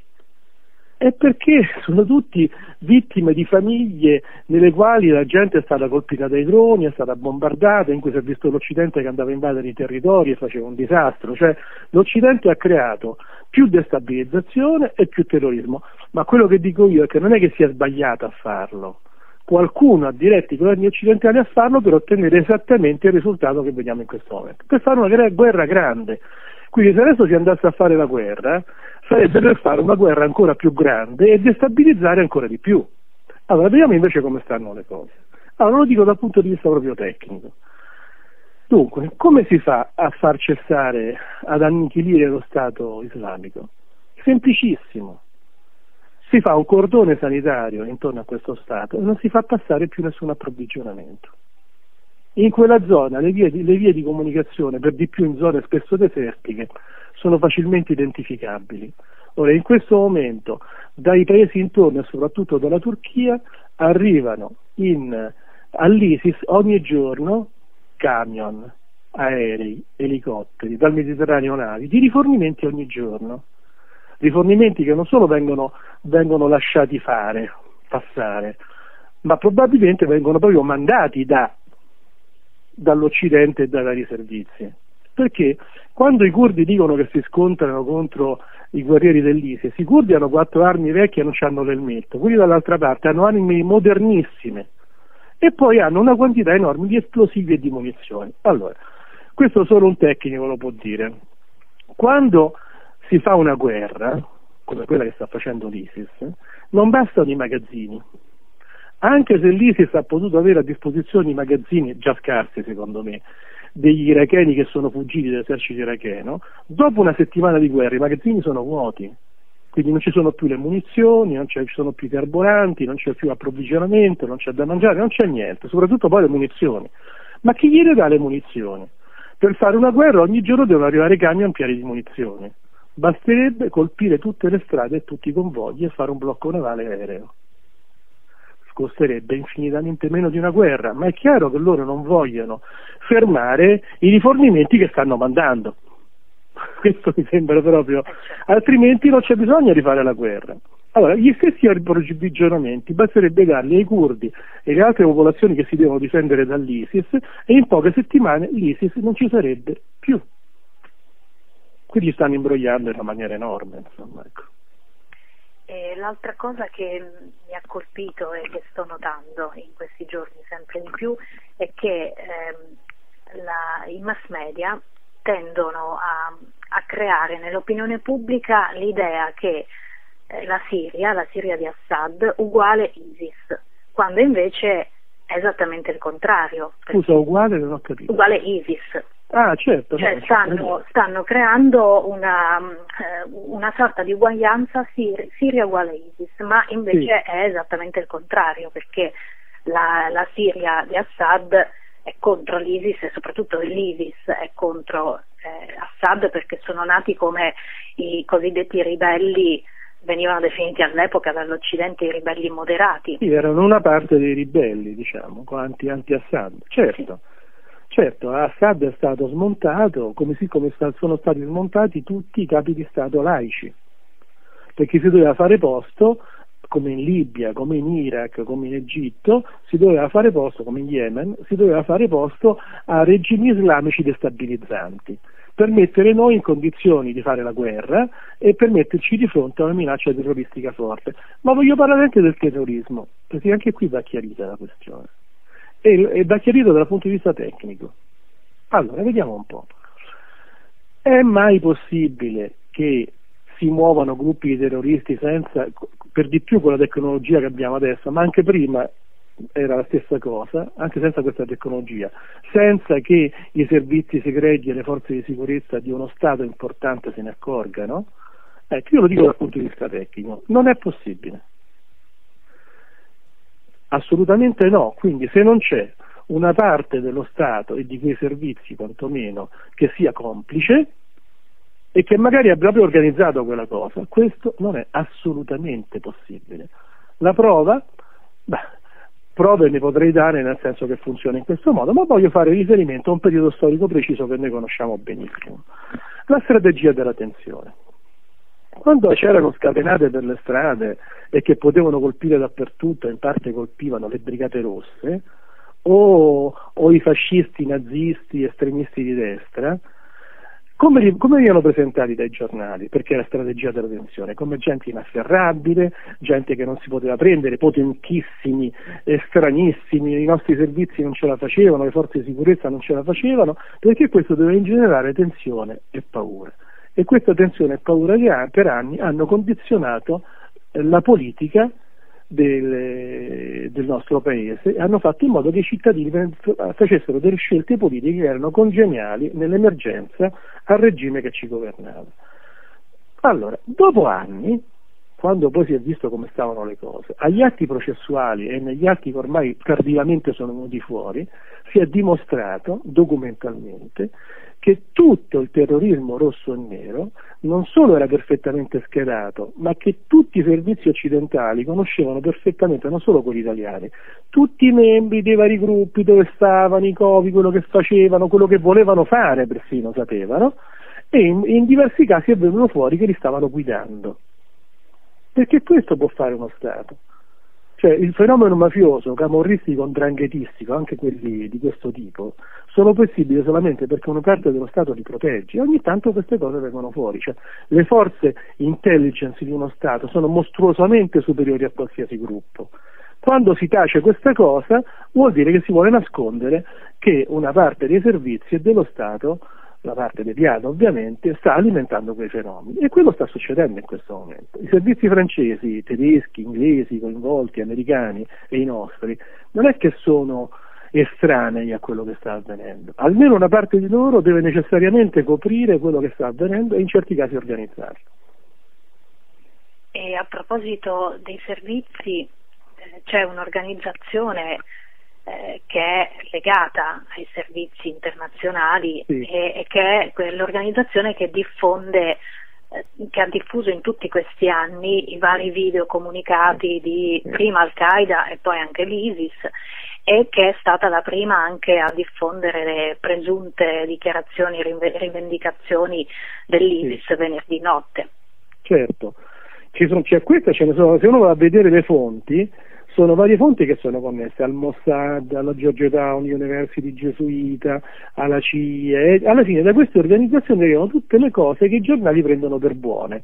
Come se fosse, ma anche la BBC, anche eh, media che sembrano indipendenti, tutti questi prendono informazioni da 3-4 gruppi, da 3-4 gruppi diretti chiaramente da chi fa disinformazione. Ora, questa è una vecchissima storia, potremmo risalire al tempo di Augusto, si faceva così per condizionare la gente, che continua ad andare avanti. Ora, eh, la cosa, la cosa, importante è che la gente non ci creda più, ma qui bisogna stare attenti a un'altra cosa, che io anticipo già, perché è chiaro che avverrà. Siccome una parte della gente, noi facciamo parte di questa parte, il mondo che segue questa radio fa parte di questo gruppo, non ci crede più a quello che dicono i giornali, i media del potere e i governi, allora a questo gruppo vengono date informazioni di altro tipo. quindi viene fatta controinformazione, ma dalle stesse centrali, attraverso altri canali, attraverso internet, eccetera, eccetera. Quindi, per non far capire la vera strategia, presentano dei nemici apparenti, che poi magari sono quelli che lo stanno anche facendo, ma non sono i capi della strategia. Vengono presentati gli interessi, non so, degli americani o di un certo gruppo o della CIA, quando questi sono solamente strumenti di una strategia che non è diretta, come dico sempre, a conquistare territori o a conquistare campi petroliferi o banche. La strategia è diretta a crearci un sistema di condizionamento eh, delle persone, delle coscienze, tali da bloccarci nella crescita delle coscienze. Quindi anche questo fatto di nutrire il nostro popolo, diciamo complottardo, di una serie di notizie che fanno vedere ma no, ma perché questo andava in giro proprio col passaporto? È strano, ma vedrete quante altre notizie verranno fuori nei prossimi giorni tendenti ad alimentare il fatto che in effetti ci sono delle cose strane in questa vicenda, così come la questione di Charlie, così come nell'11 settembre. Cioè loro alimenteranno eh, da una parte le notizie che servono per la maggior parte delle persone per dire che è giusto così come dicono i grandi media e poi alimenteranno con una serie di notizie che tendono a confondere le idee anche tutti quelli che invece pensano che non si devono fidare dei governi e dei media ufficiali e questo secondo me sta per partire. Sì, quindi una doppia strategia, sia Sì, l'hanno le- seguita sempre, le, certo. le- persone che sono a un livello magari più basso di, di consapevolezza, che sono quelli che ascoltano i telegiornali, leggono l'informazione ufficiale, e sia quelli che invece sono andati un po' oltre. Sì, io mi ricordo, insomma, quando ci sono state le questioni che riguardavano l'Iran, il nucleare ed altre cose, io che conosco l'Iran a fondo per esserci stato, conosco tutti gli ambienti politici, mi venivano i brividi a sentire i gruppi de- di persone per bene che, che difendevano ed esaltavano Ahmadinejad, così come adesso si difende e si esalta Putin. Eh, questi sono, sono dei delinquenti internazionali, insomma, ecco. Poi ci confondono le idee con tutta una serie di notizie. Adesso se noi non sappiamo veramente come stanno le cose, come facciamo a regolarci? Io dico, non ci fidiamo. Eh, andiamo più a fondo, rendiamoci conto che non esiste a questo momento nessun governo importante che non sia strumento degli stessi poteri e tutto il teatrino è fatto per non farci capire niente, insomma. Eh sì. Va bene Fausto, io Ok. ti ringrazio per Prego. aver partecipato alla trasmissione, ricordiamo il sito coscienzainrete.net e la pagina Facebook Coscienza in Rete, così gli ascoltatori possono eh, cercare tutte le, le informazioni e gli approfondimenti. Va bene, grazie mille. Grazie a te. Buonasera a tutti. Ciao, buonasera. Ciao, ciao.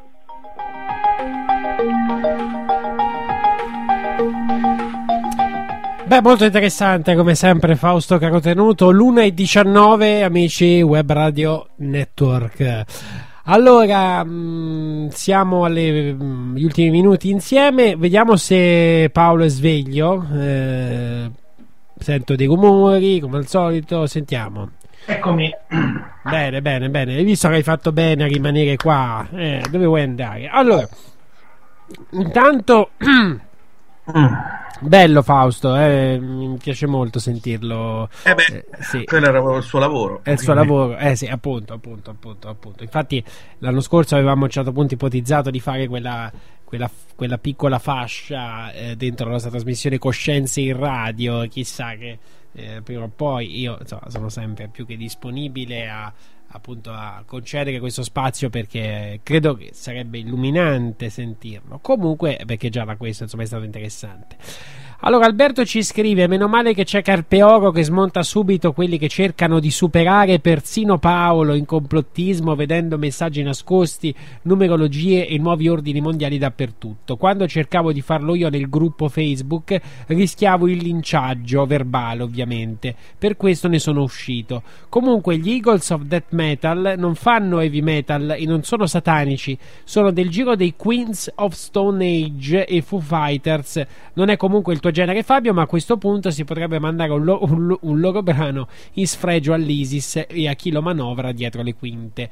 Eh, questo ci dice Alberto. Eh, io comunque capisco Paolo eh, intanto c'è stato un momento eh, tu non te lo ricorderai sicuramente eh, quando c'è stata Manuela Pompas eh, cosa è stato? Due settimane fa no? Mm? Eh, e, e a un certo punto io sintetizzo quella che mi sembrava fosse la tua posizione, no?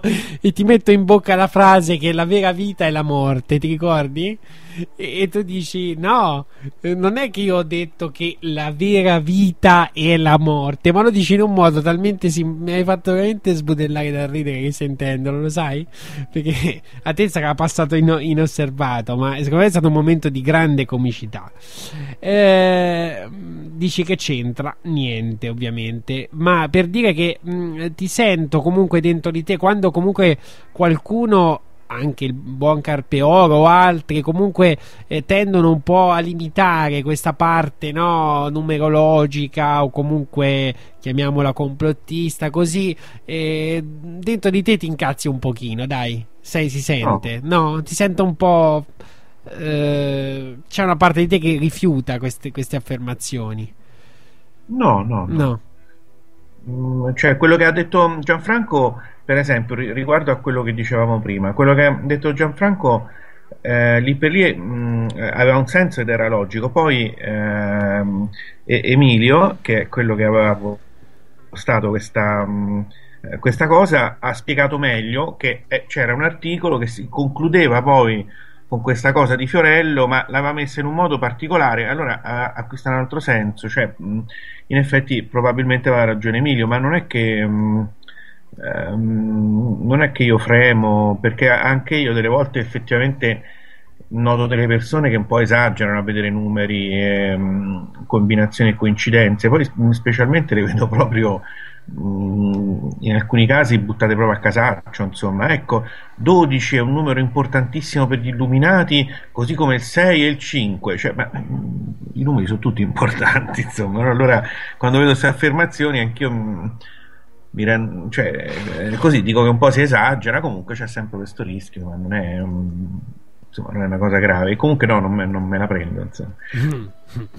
Allora, c'è una domanda che non, non è del tema della serata, eh, però è per te e mi sembra eh, giusto dirtela. Eh, mh, ti vorrebbe chiedere Daniela, poi quando vedo nomi magari un po' nuovi, almeno mi sembrano nuovi, è giusto dare spazio.